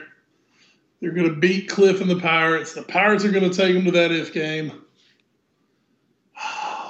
And Cliff Godwin is going to have a is is going to go down as a great first season for Cliff Godwin. Um, I just think Miami's got a little too much. Davy Baseball, the guy they call uh, they call him that. Uh, David Thompson tied for the national D1 lead in home runs with 19, leads D1 in RBIs with 80. Yeah, he's pretty good. Yeah, he you know um, was actually came to Miami as a quarterback Oh, and then just decided no, I'll just play baseball, and, and that's really going to be lucrative for him because he's going to make a lot of money at the next level. I also believe Uh, I, I I believe I read he didn't hit a home run last year. Right, right, right. Last year he had a lot of. I think he had some injury problems last year. Um, wasn't great. Him and Collins Cuther must have been lifting in the offseason together. Yeah, lifting. that's what they call it. Sure, lifting. um, but I, I'm going to pick the Hurricanes to come out of there, and one way or the other, I'm going to be mopey because either the Pirates or the Hurricanes are going to be gone. I think Miami wins in straight sets. I don't believe they go to the F game, but I believe they end up beating East Carolina in two very tough games in the regional and regional final. Um, now we have the Dallas Baptist Regional. Uh, well, they'll be taking on VCU as a four seed, Oregon State, and Texas. Texas getting in by winning the Big 12 tournament. Texas is the three. So some traditional powers along with the newcomer, sort of Dallas Baptist West. Who is coming out of Dallas? I really, really wanted to be Dallas Baptist. hmm Oh God, I'm gonna have to put my money on Oregon State. Just because every time I don't, Yeah. They they win the national title or something. Yeah, Oregon State was last year's number one overall seed. yeah, they were, and they were kind of disappointing as the number one overall seed a year ago. um, but I think they're going to bounce back. It's just, it's a great baseball program. Um, Texas, God only knows what the hell is wrong with Texas baseball. Yeah. I mean, Jesus Christ, you were in the best baseball, well, maybe the second best baseball producing state in the country behind California. Mhm. And just like in football, you're the fucking University of Texas. How are you not just loaded? And I don't, I don't think they're getting out of there. Um, but I'm gonna pick Oregon State to go down to Lone Star State and come out with the, uh, with the berth to the Super Regional. Uh, I think it's going to be one uh, hell of a tournament. I think it's going to be Dallas Baptist who pulls it out, and I Oh, think well, I'm pulling for Dallas, Dallas Baptist. I'm even going to take uh, Baptist to uh, to actually lose a game and have to come through the losers bracket to win this one. I think it's going to be an epic, epic regional. Don't count out VCU at all. VCU, I mean, it's Not. Virginia baseball, man. That's good baseball. They've got kids who can play. Uh, let's go to Baton Rouge for the number two overall seed. Alex Box was not kind to the Tigers last year, but they have a chance to redeem themselves now. For the four seed is Lehigh, UNC Wilmington the two, Tulane is the three. Wes, are we picking someone other than LSU? No, even though it will be really freaking cool if they get to play Tulane in an elimination game. Yeah. Um, just because Tulane is kind of like they are such the little brother of LSU. Yes. Of course, of course, at the same time, Louisiana State is the state university. Tulane is like a private university in New Orleans. Mhm. Amazing medical program, by the way, and great uniforms. Um, but the one place Tulane can kind of hang with LSU is on the baseball diamond. Hmm? Tulane has been to the College World Series before. Exactly. They've uh, they they they play good baseball in Tulane.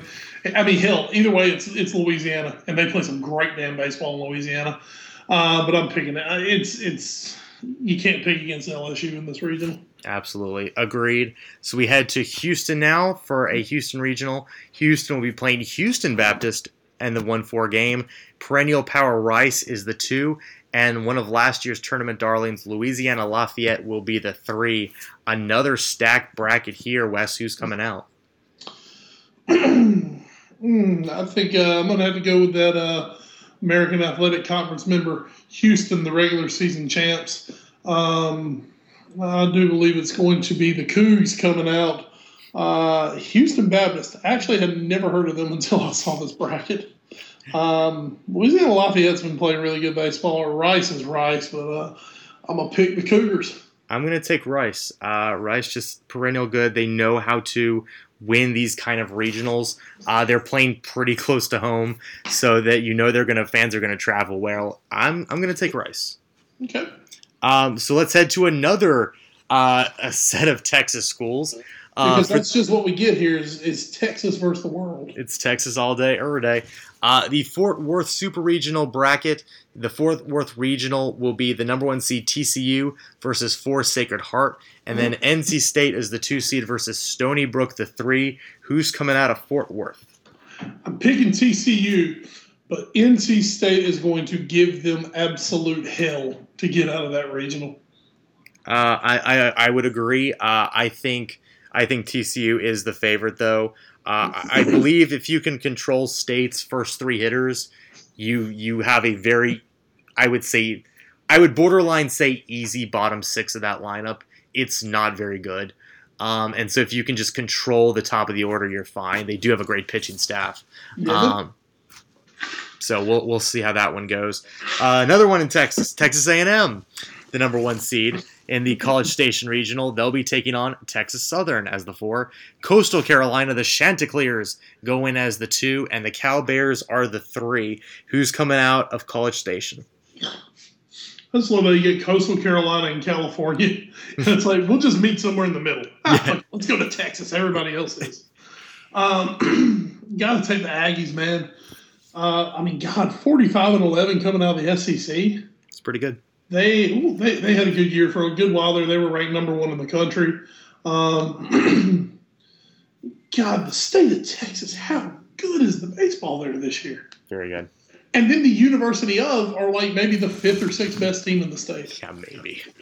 Insanity. Um, but yeah, I'm gonna take the Aggies. Oh, I want to take the Chanticleer so bad, but give me a battle-tested SEC team any day of the week.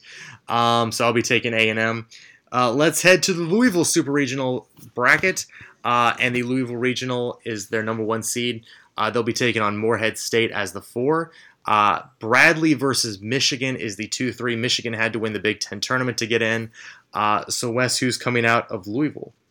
Uh, Cardinals, man. Um, just that, that's one I just I don't think anyone else really matches up well with Louisville.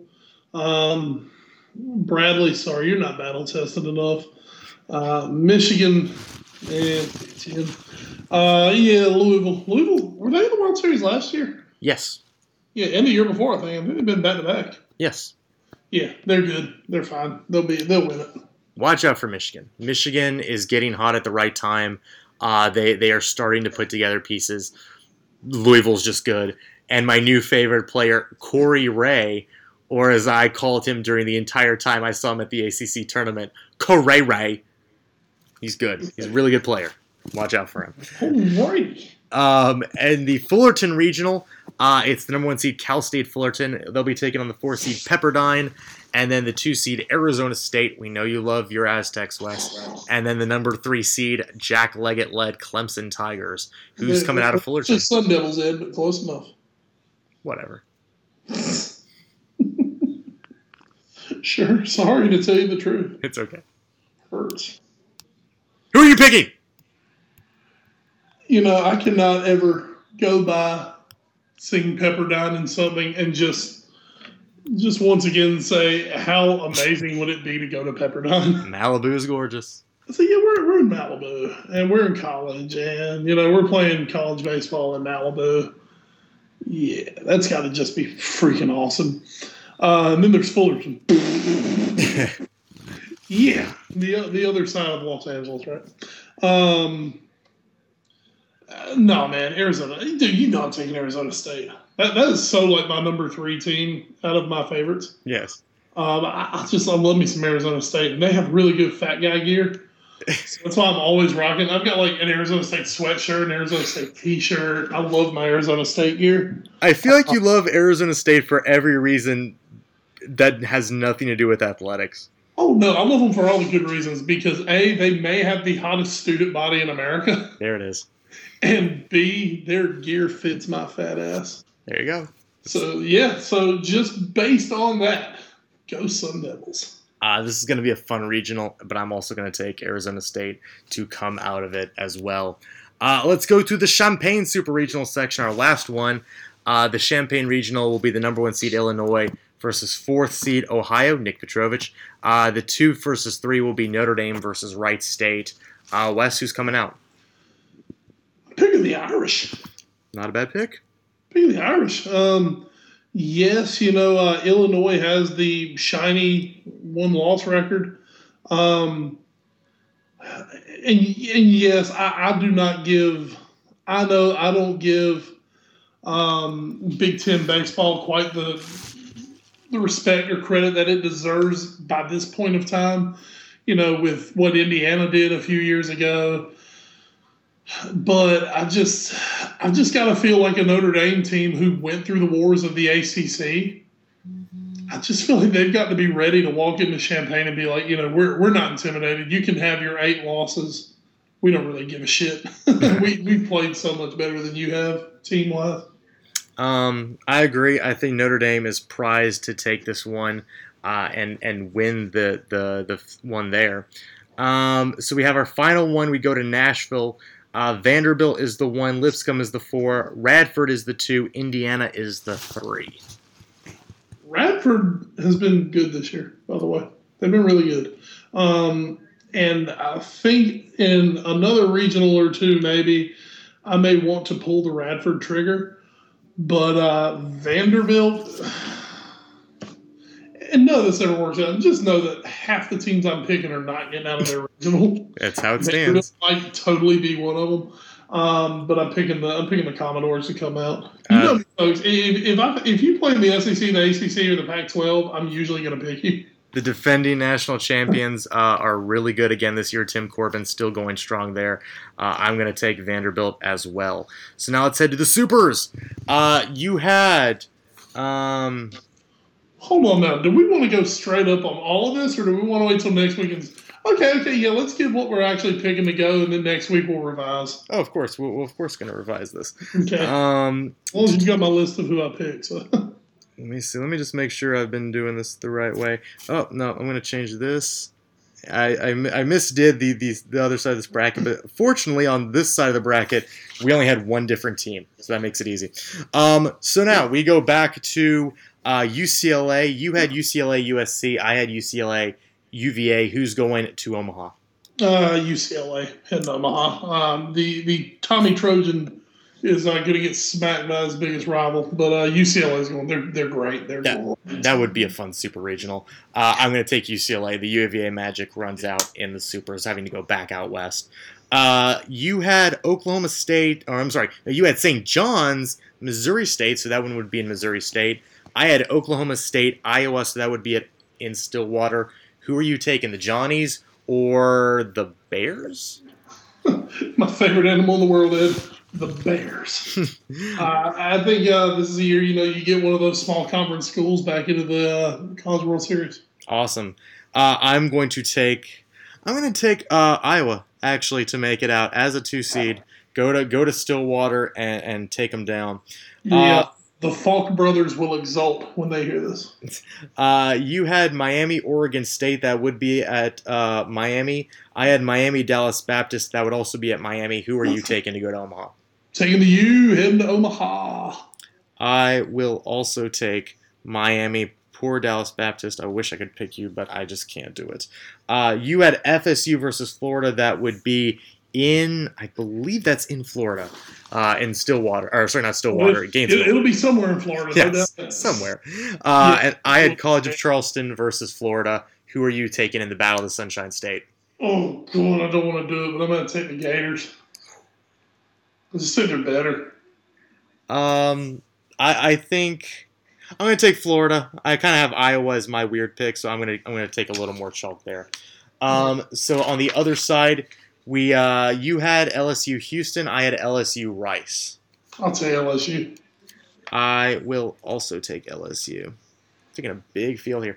Uh, A and M versus TCU. Mm. Really want it to be A and M. Gut tells me TCU though. I, I think TCU goes back to Omaha as well. Uh, Notre Dame versus Vanderbilt. Oh man, I want to get. I'm, I'm getting weird here.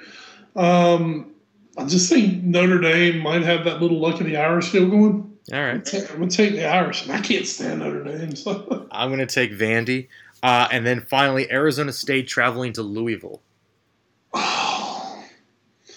Oh, bro, gotta go with the sunshine. Even though Louisville's better, I don't care. I'm picking Arizona State. I think I think Louisville might have some issues after seeing them in the ACC tournament this year. I don't think they're as solid as as we think they are.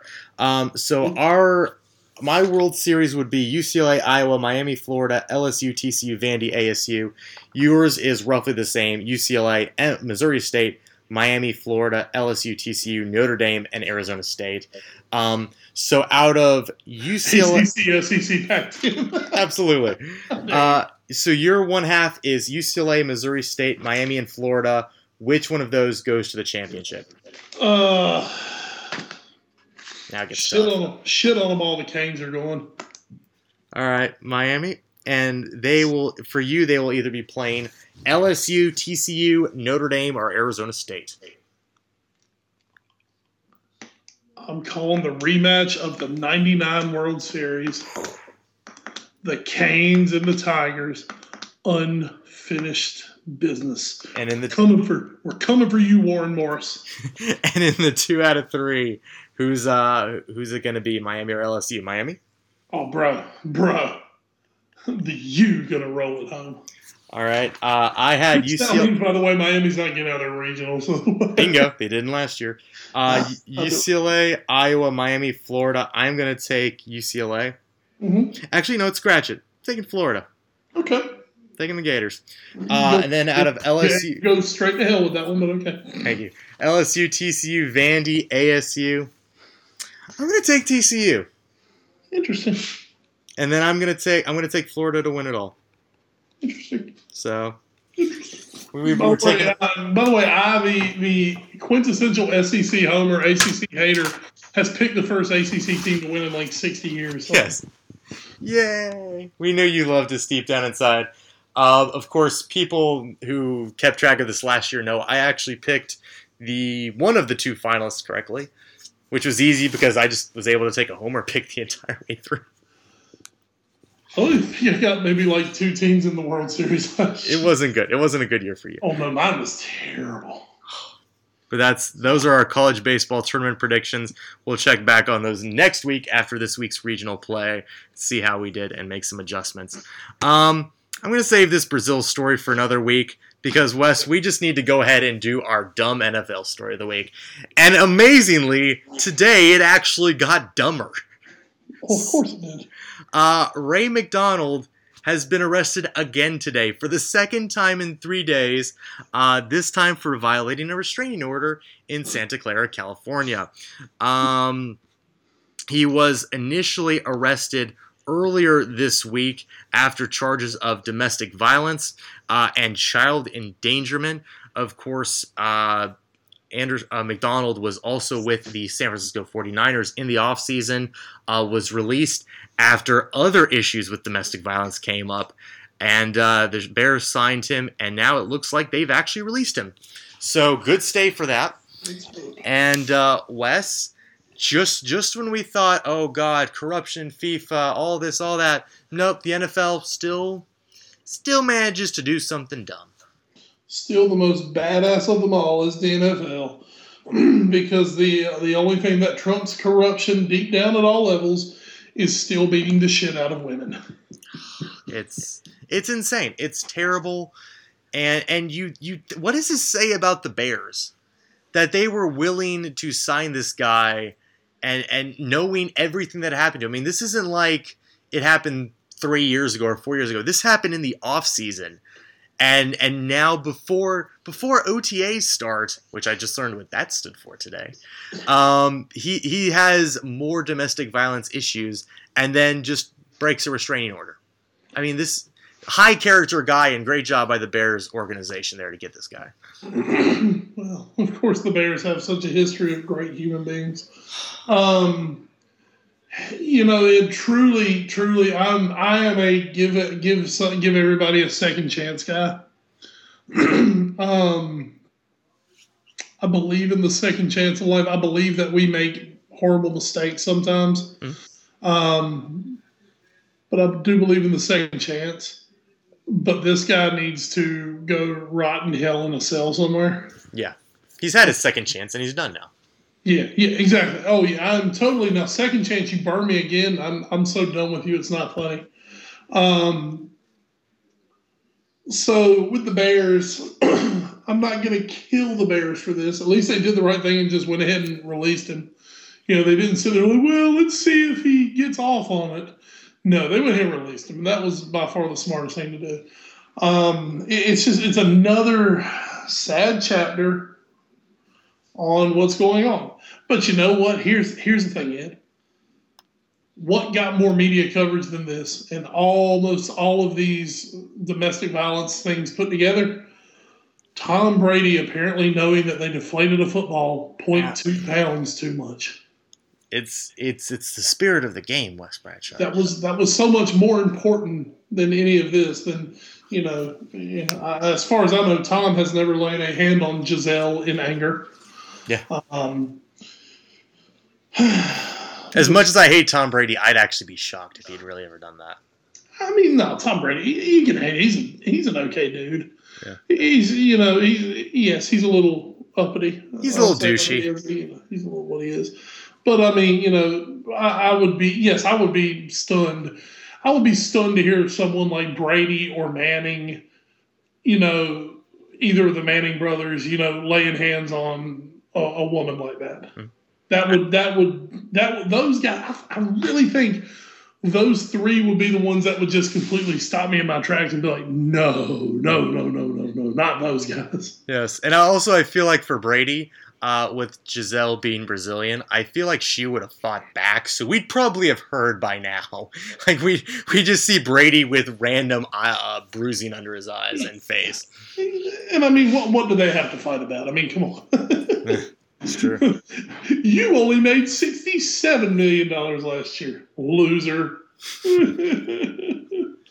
um, you know, life's tough. Um, but yeah, it's another black eye for the league. But I mean, and at this point, see, sadly, I, I almost wonder if we're getting to a point where people are just like, all right, whatever, it happens. It's another one. We put up with it, but we still love our football. It's oversaturated, and that's the sad thing. and that, that's a bad thing. I mean, Jesus Yeah. Christ, you know, you would almost you would almost hope that a situation like this it would it would surprise you and shock you, and there would be massive moral outrage because it happens so infrequently. Mhm. But no, I mean, man, it's God. I mean, it, now it's a second nature in the NFL as someone asking for a trade.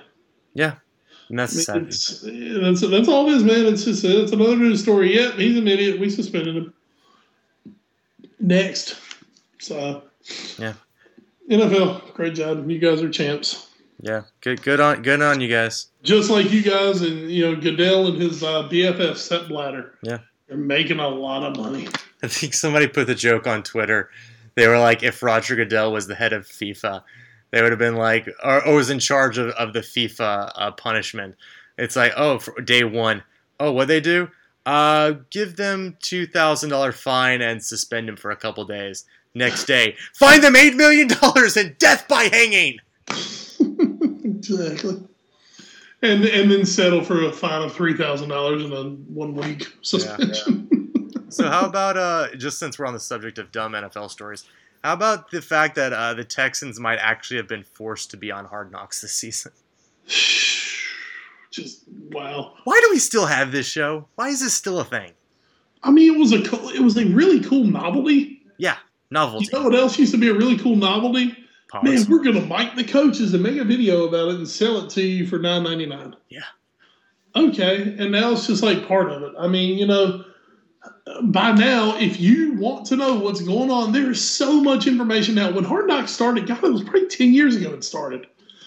When Hard Knocks started, no one had the access that Hard Knocks gave. You know who has the access now? Everybody. It's called the internet Thanks, Twitter. Everyone has it. You know, I mean, yeah, I mean, as a casual fan, it is still cool to see shit like that.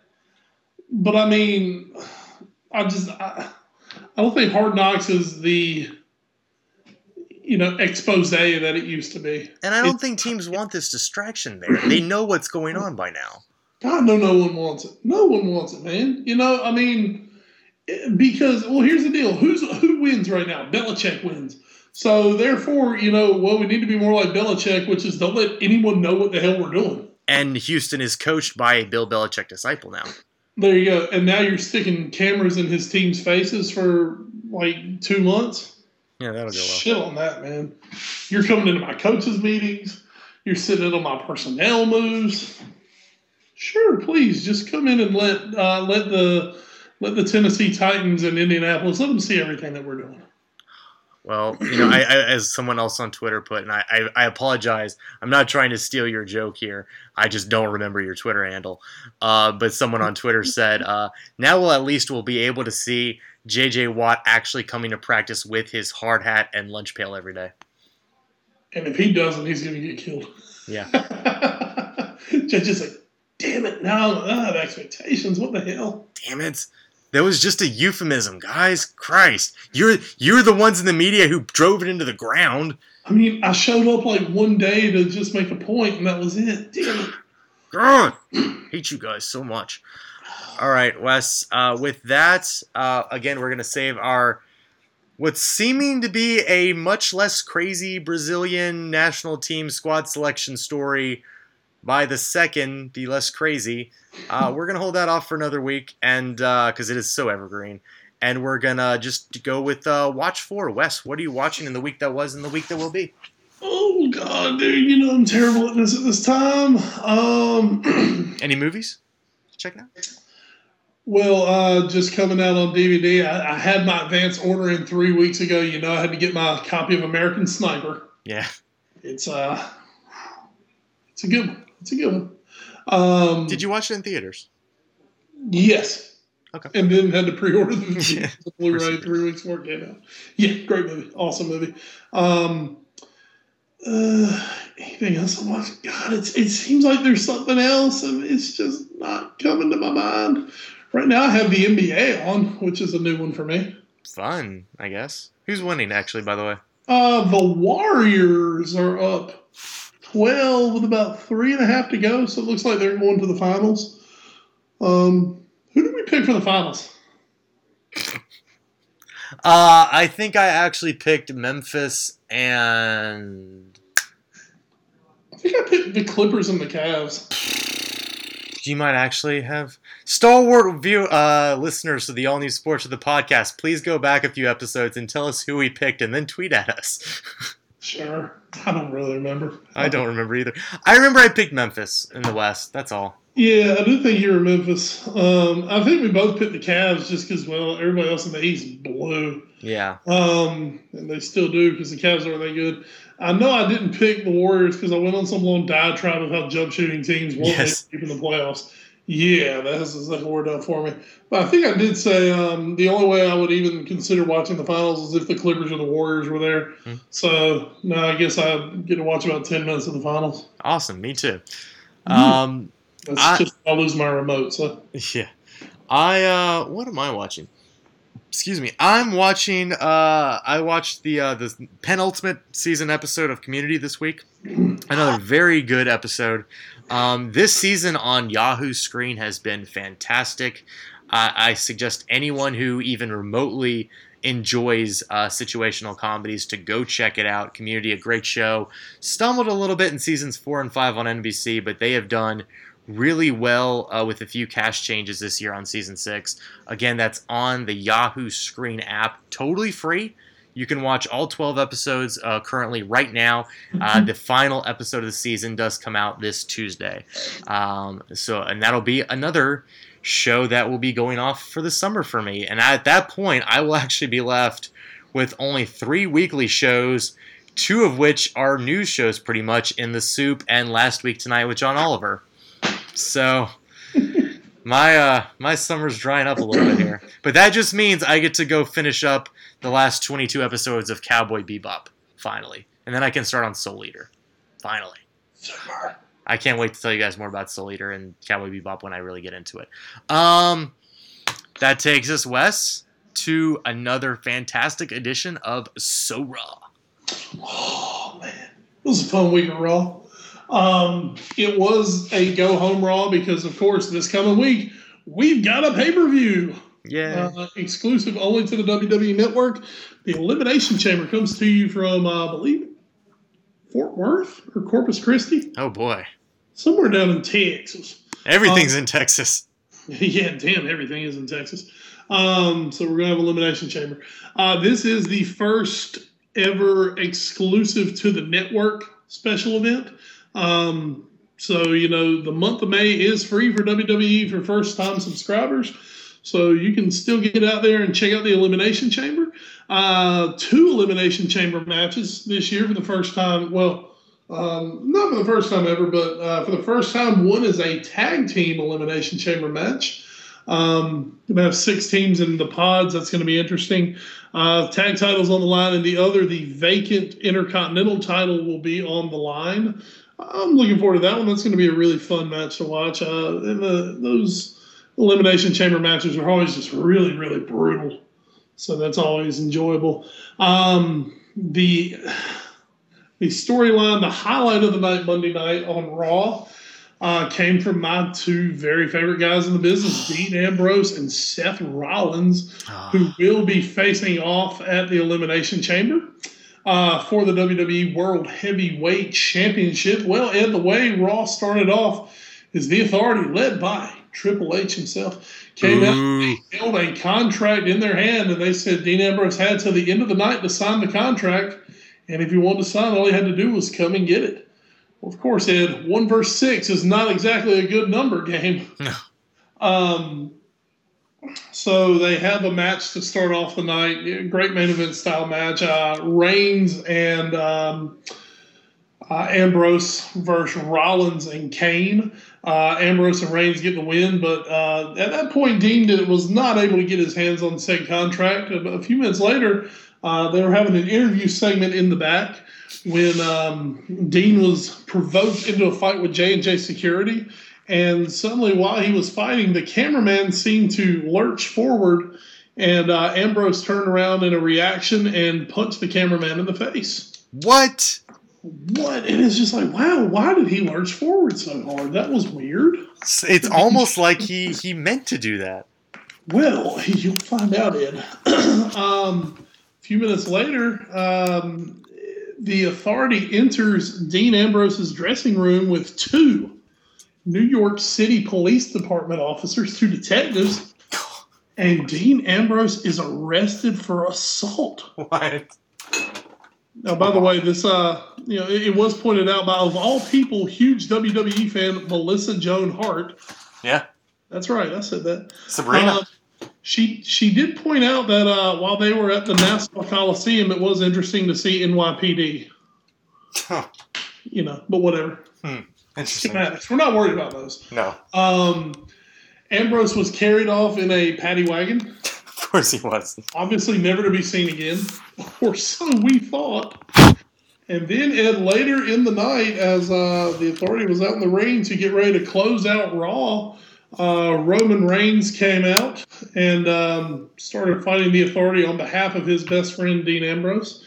The next thing we knew, Ed, all of a sudden the cameras in the back of the uh, Nassau Coliseum picked up a paddy wagon driving into the bowels of the arena. It pulled out into the main uh, uh, ring area, and oh my God, Dean Ambrose had stolen the paddy wagon, Oh, I'm so glad those cameras were there to pick it up. and he he was back. in. he was back. He climbed out of the paddy wagon wearing a uh, wearing a police officer jacket, a hat, and had two nightsticks. Of course which he he, then used to uh, beat down the authority. And then Ed, in a show of solidarity, after clearing the ring, Roman Reigns picked up the contract, handed it to Dean Ambrose. Ambrose signed the contract. Therefore, officially this week at the Elimination Chamber, Ambrose Rollins World Heavyweight Championship on the line. The feud from last summer that never truly ended Yeah. is back. So what is what exactly is for those of us who have yet to pay our nine ninety nine a month? What exactly is the elimination chamber? The Elimination Chamber is um, the most hellish structure ever designed. Uh, it is made of uh, a very thick steel. Mm. Um, and inside the elimination, and uh, the, the steel, instead of the normal cage that goes around it, is actually chain link around the entire thing. Oh. Um, it has a uh, a metal, like a riveted metal floor outside of the ring area. Mhm. And the reason it's called the elimination chamber is because there are actually four chambers inside the uh, you know pods, basically inside the uh, structure.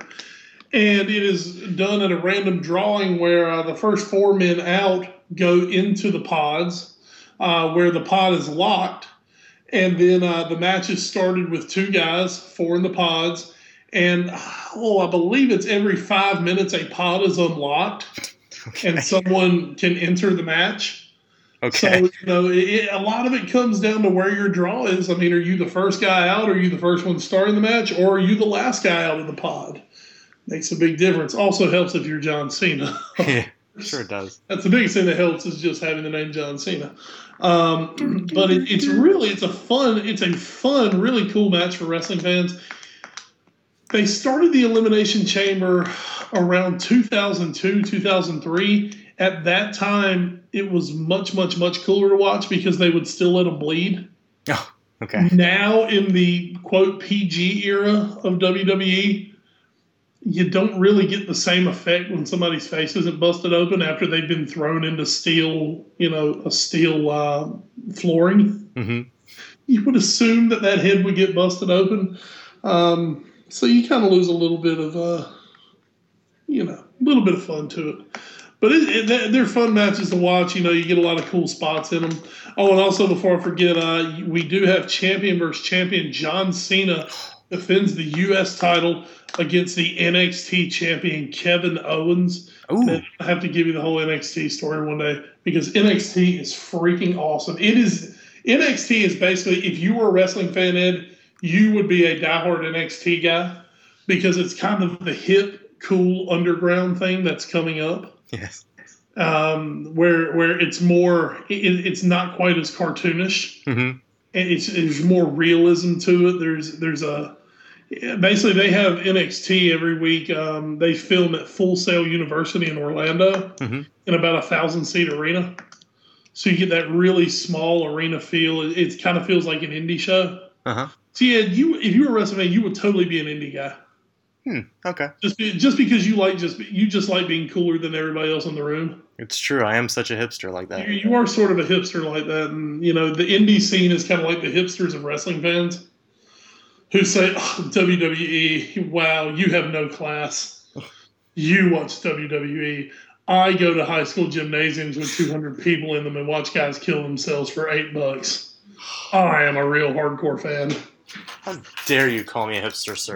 Now, excuse me while I crack open this well-deserved beer, pale ale thing. A, a, a delicious craft beer Yeah. that uh, after one sip you can tell uh, what barley fields it came out of. Yeah. This is this is the most Gatorade flavored beer I've ever had in my life. This is amazing.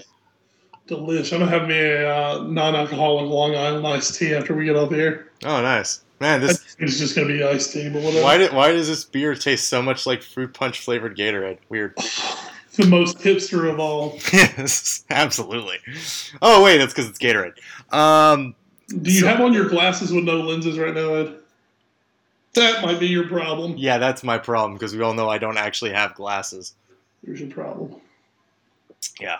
All right. Um, thank you for that amazing so raw on what has been a very so raw night for us. So raw. It's been a so raw 24 hours really at this So point. raw. Not quite as raw as Sepp Blatter's. Oof. Yeah, that's gonna be tough. Um, but guys, thanks for listening to today's podcast. Uh, we hope you enjoyed it. We hope you enjoyed our ranting on FIFA for about half an hour. Um, we are going to be following that story, obviously, as it develops over the coming months and potentially years. Um, but next week, we're going to be back. We're going to wrap up the Premier League season. We are going to give grades to every team in the Premier League season. We're going to be back with College World Series results. We're going to be back with FA Cup, Copa del Rey results, and uh, tell you what happened in Serie A. And uh, maybe we'll even get to that Brazil story sooner rather than later. And of course, another edition of Watch For and So Raw. So, Wes, before we go, oh, I have a sip of this Gatorade. God, this was a stupid bit. Do you have anything to add? Um, haven't played any baseball this week, so we're good there. Thank God that uh, season's almost over. Yes. um, uh, no, man, nothing to really add. Uh, just living the life of a West Side player. All right. Well, if you want to talk about how he's a West Side player, uh, you can hit us up on the social medias. Uh, on Twitter, we are at All New Sports Show. Wes, you are. At Wes Bradshaw 21. I am at Edward Greene. You can find us on Facebook, Instagram, and YouTube as All New Sports Show. You can also email us to that address at gmail.com.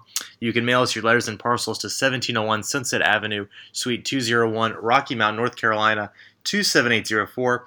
Of course, this podcast is presented by NGSC Sports, and you can find it at ngscsports.com.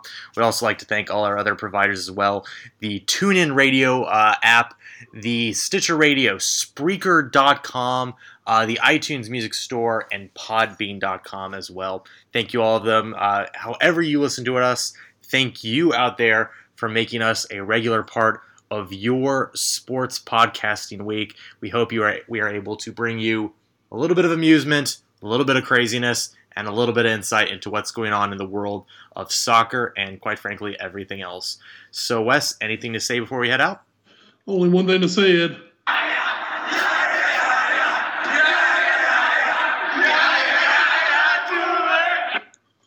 Beautiful. Just like throwing that out there. That's McCall, Wes Bradshaw, for producer Desmond McManus. I am Edward Greene. That's going to do it for episode 56 of the all new Sports of the podcast. Until next week, stay safe, stay cool, everybody, especially those of you in the northern hemisphere right now where it's getting a little warm here at the end of May.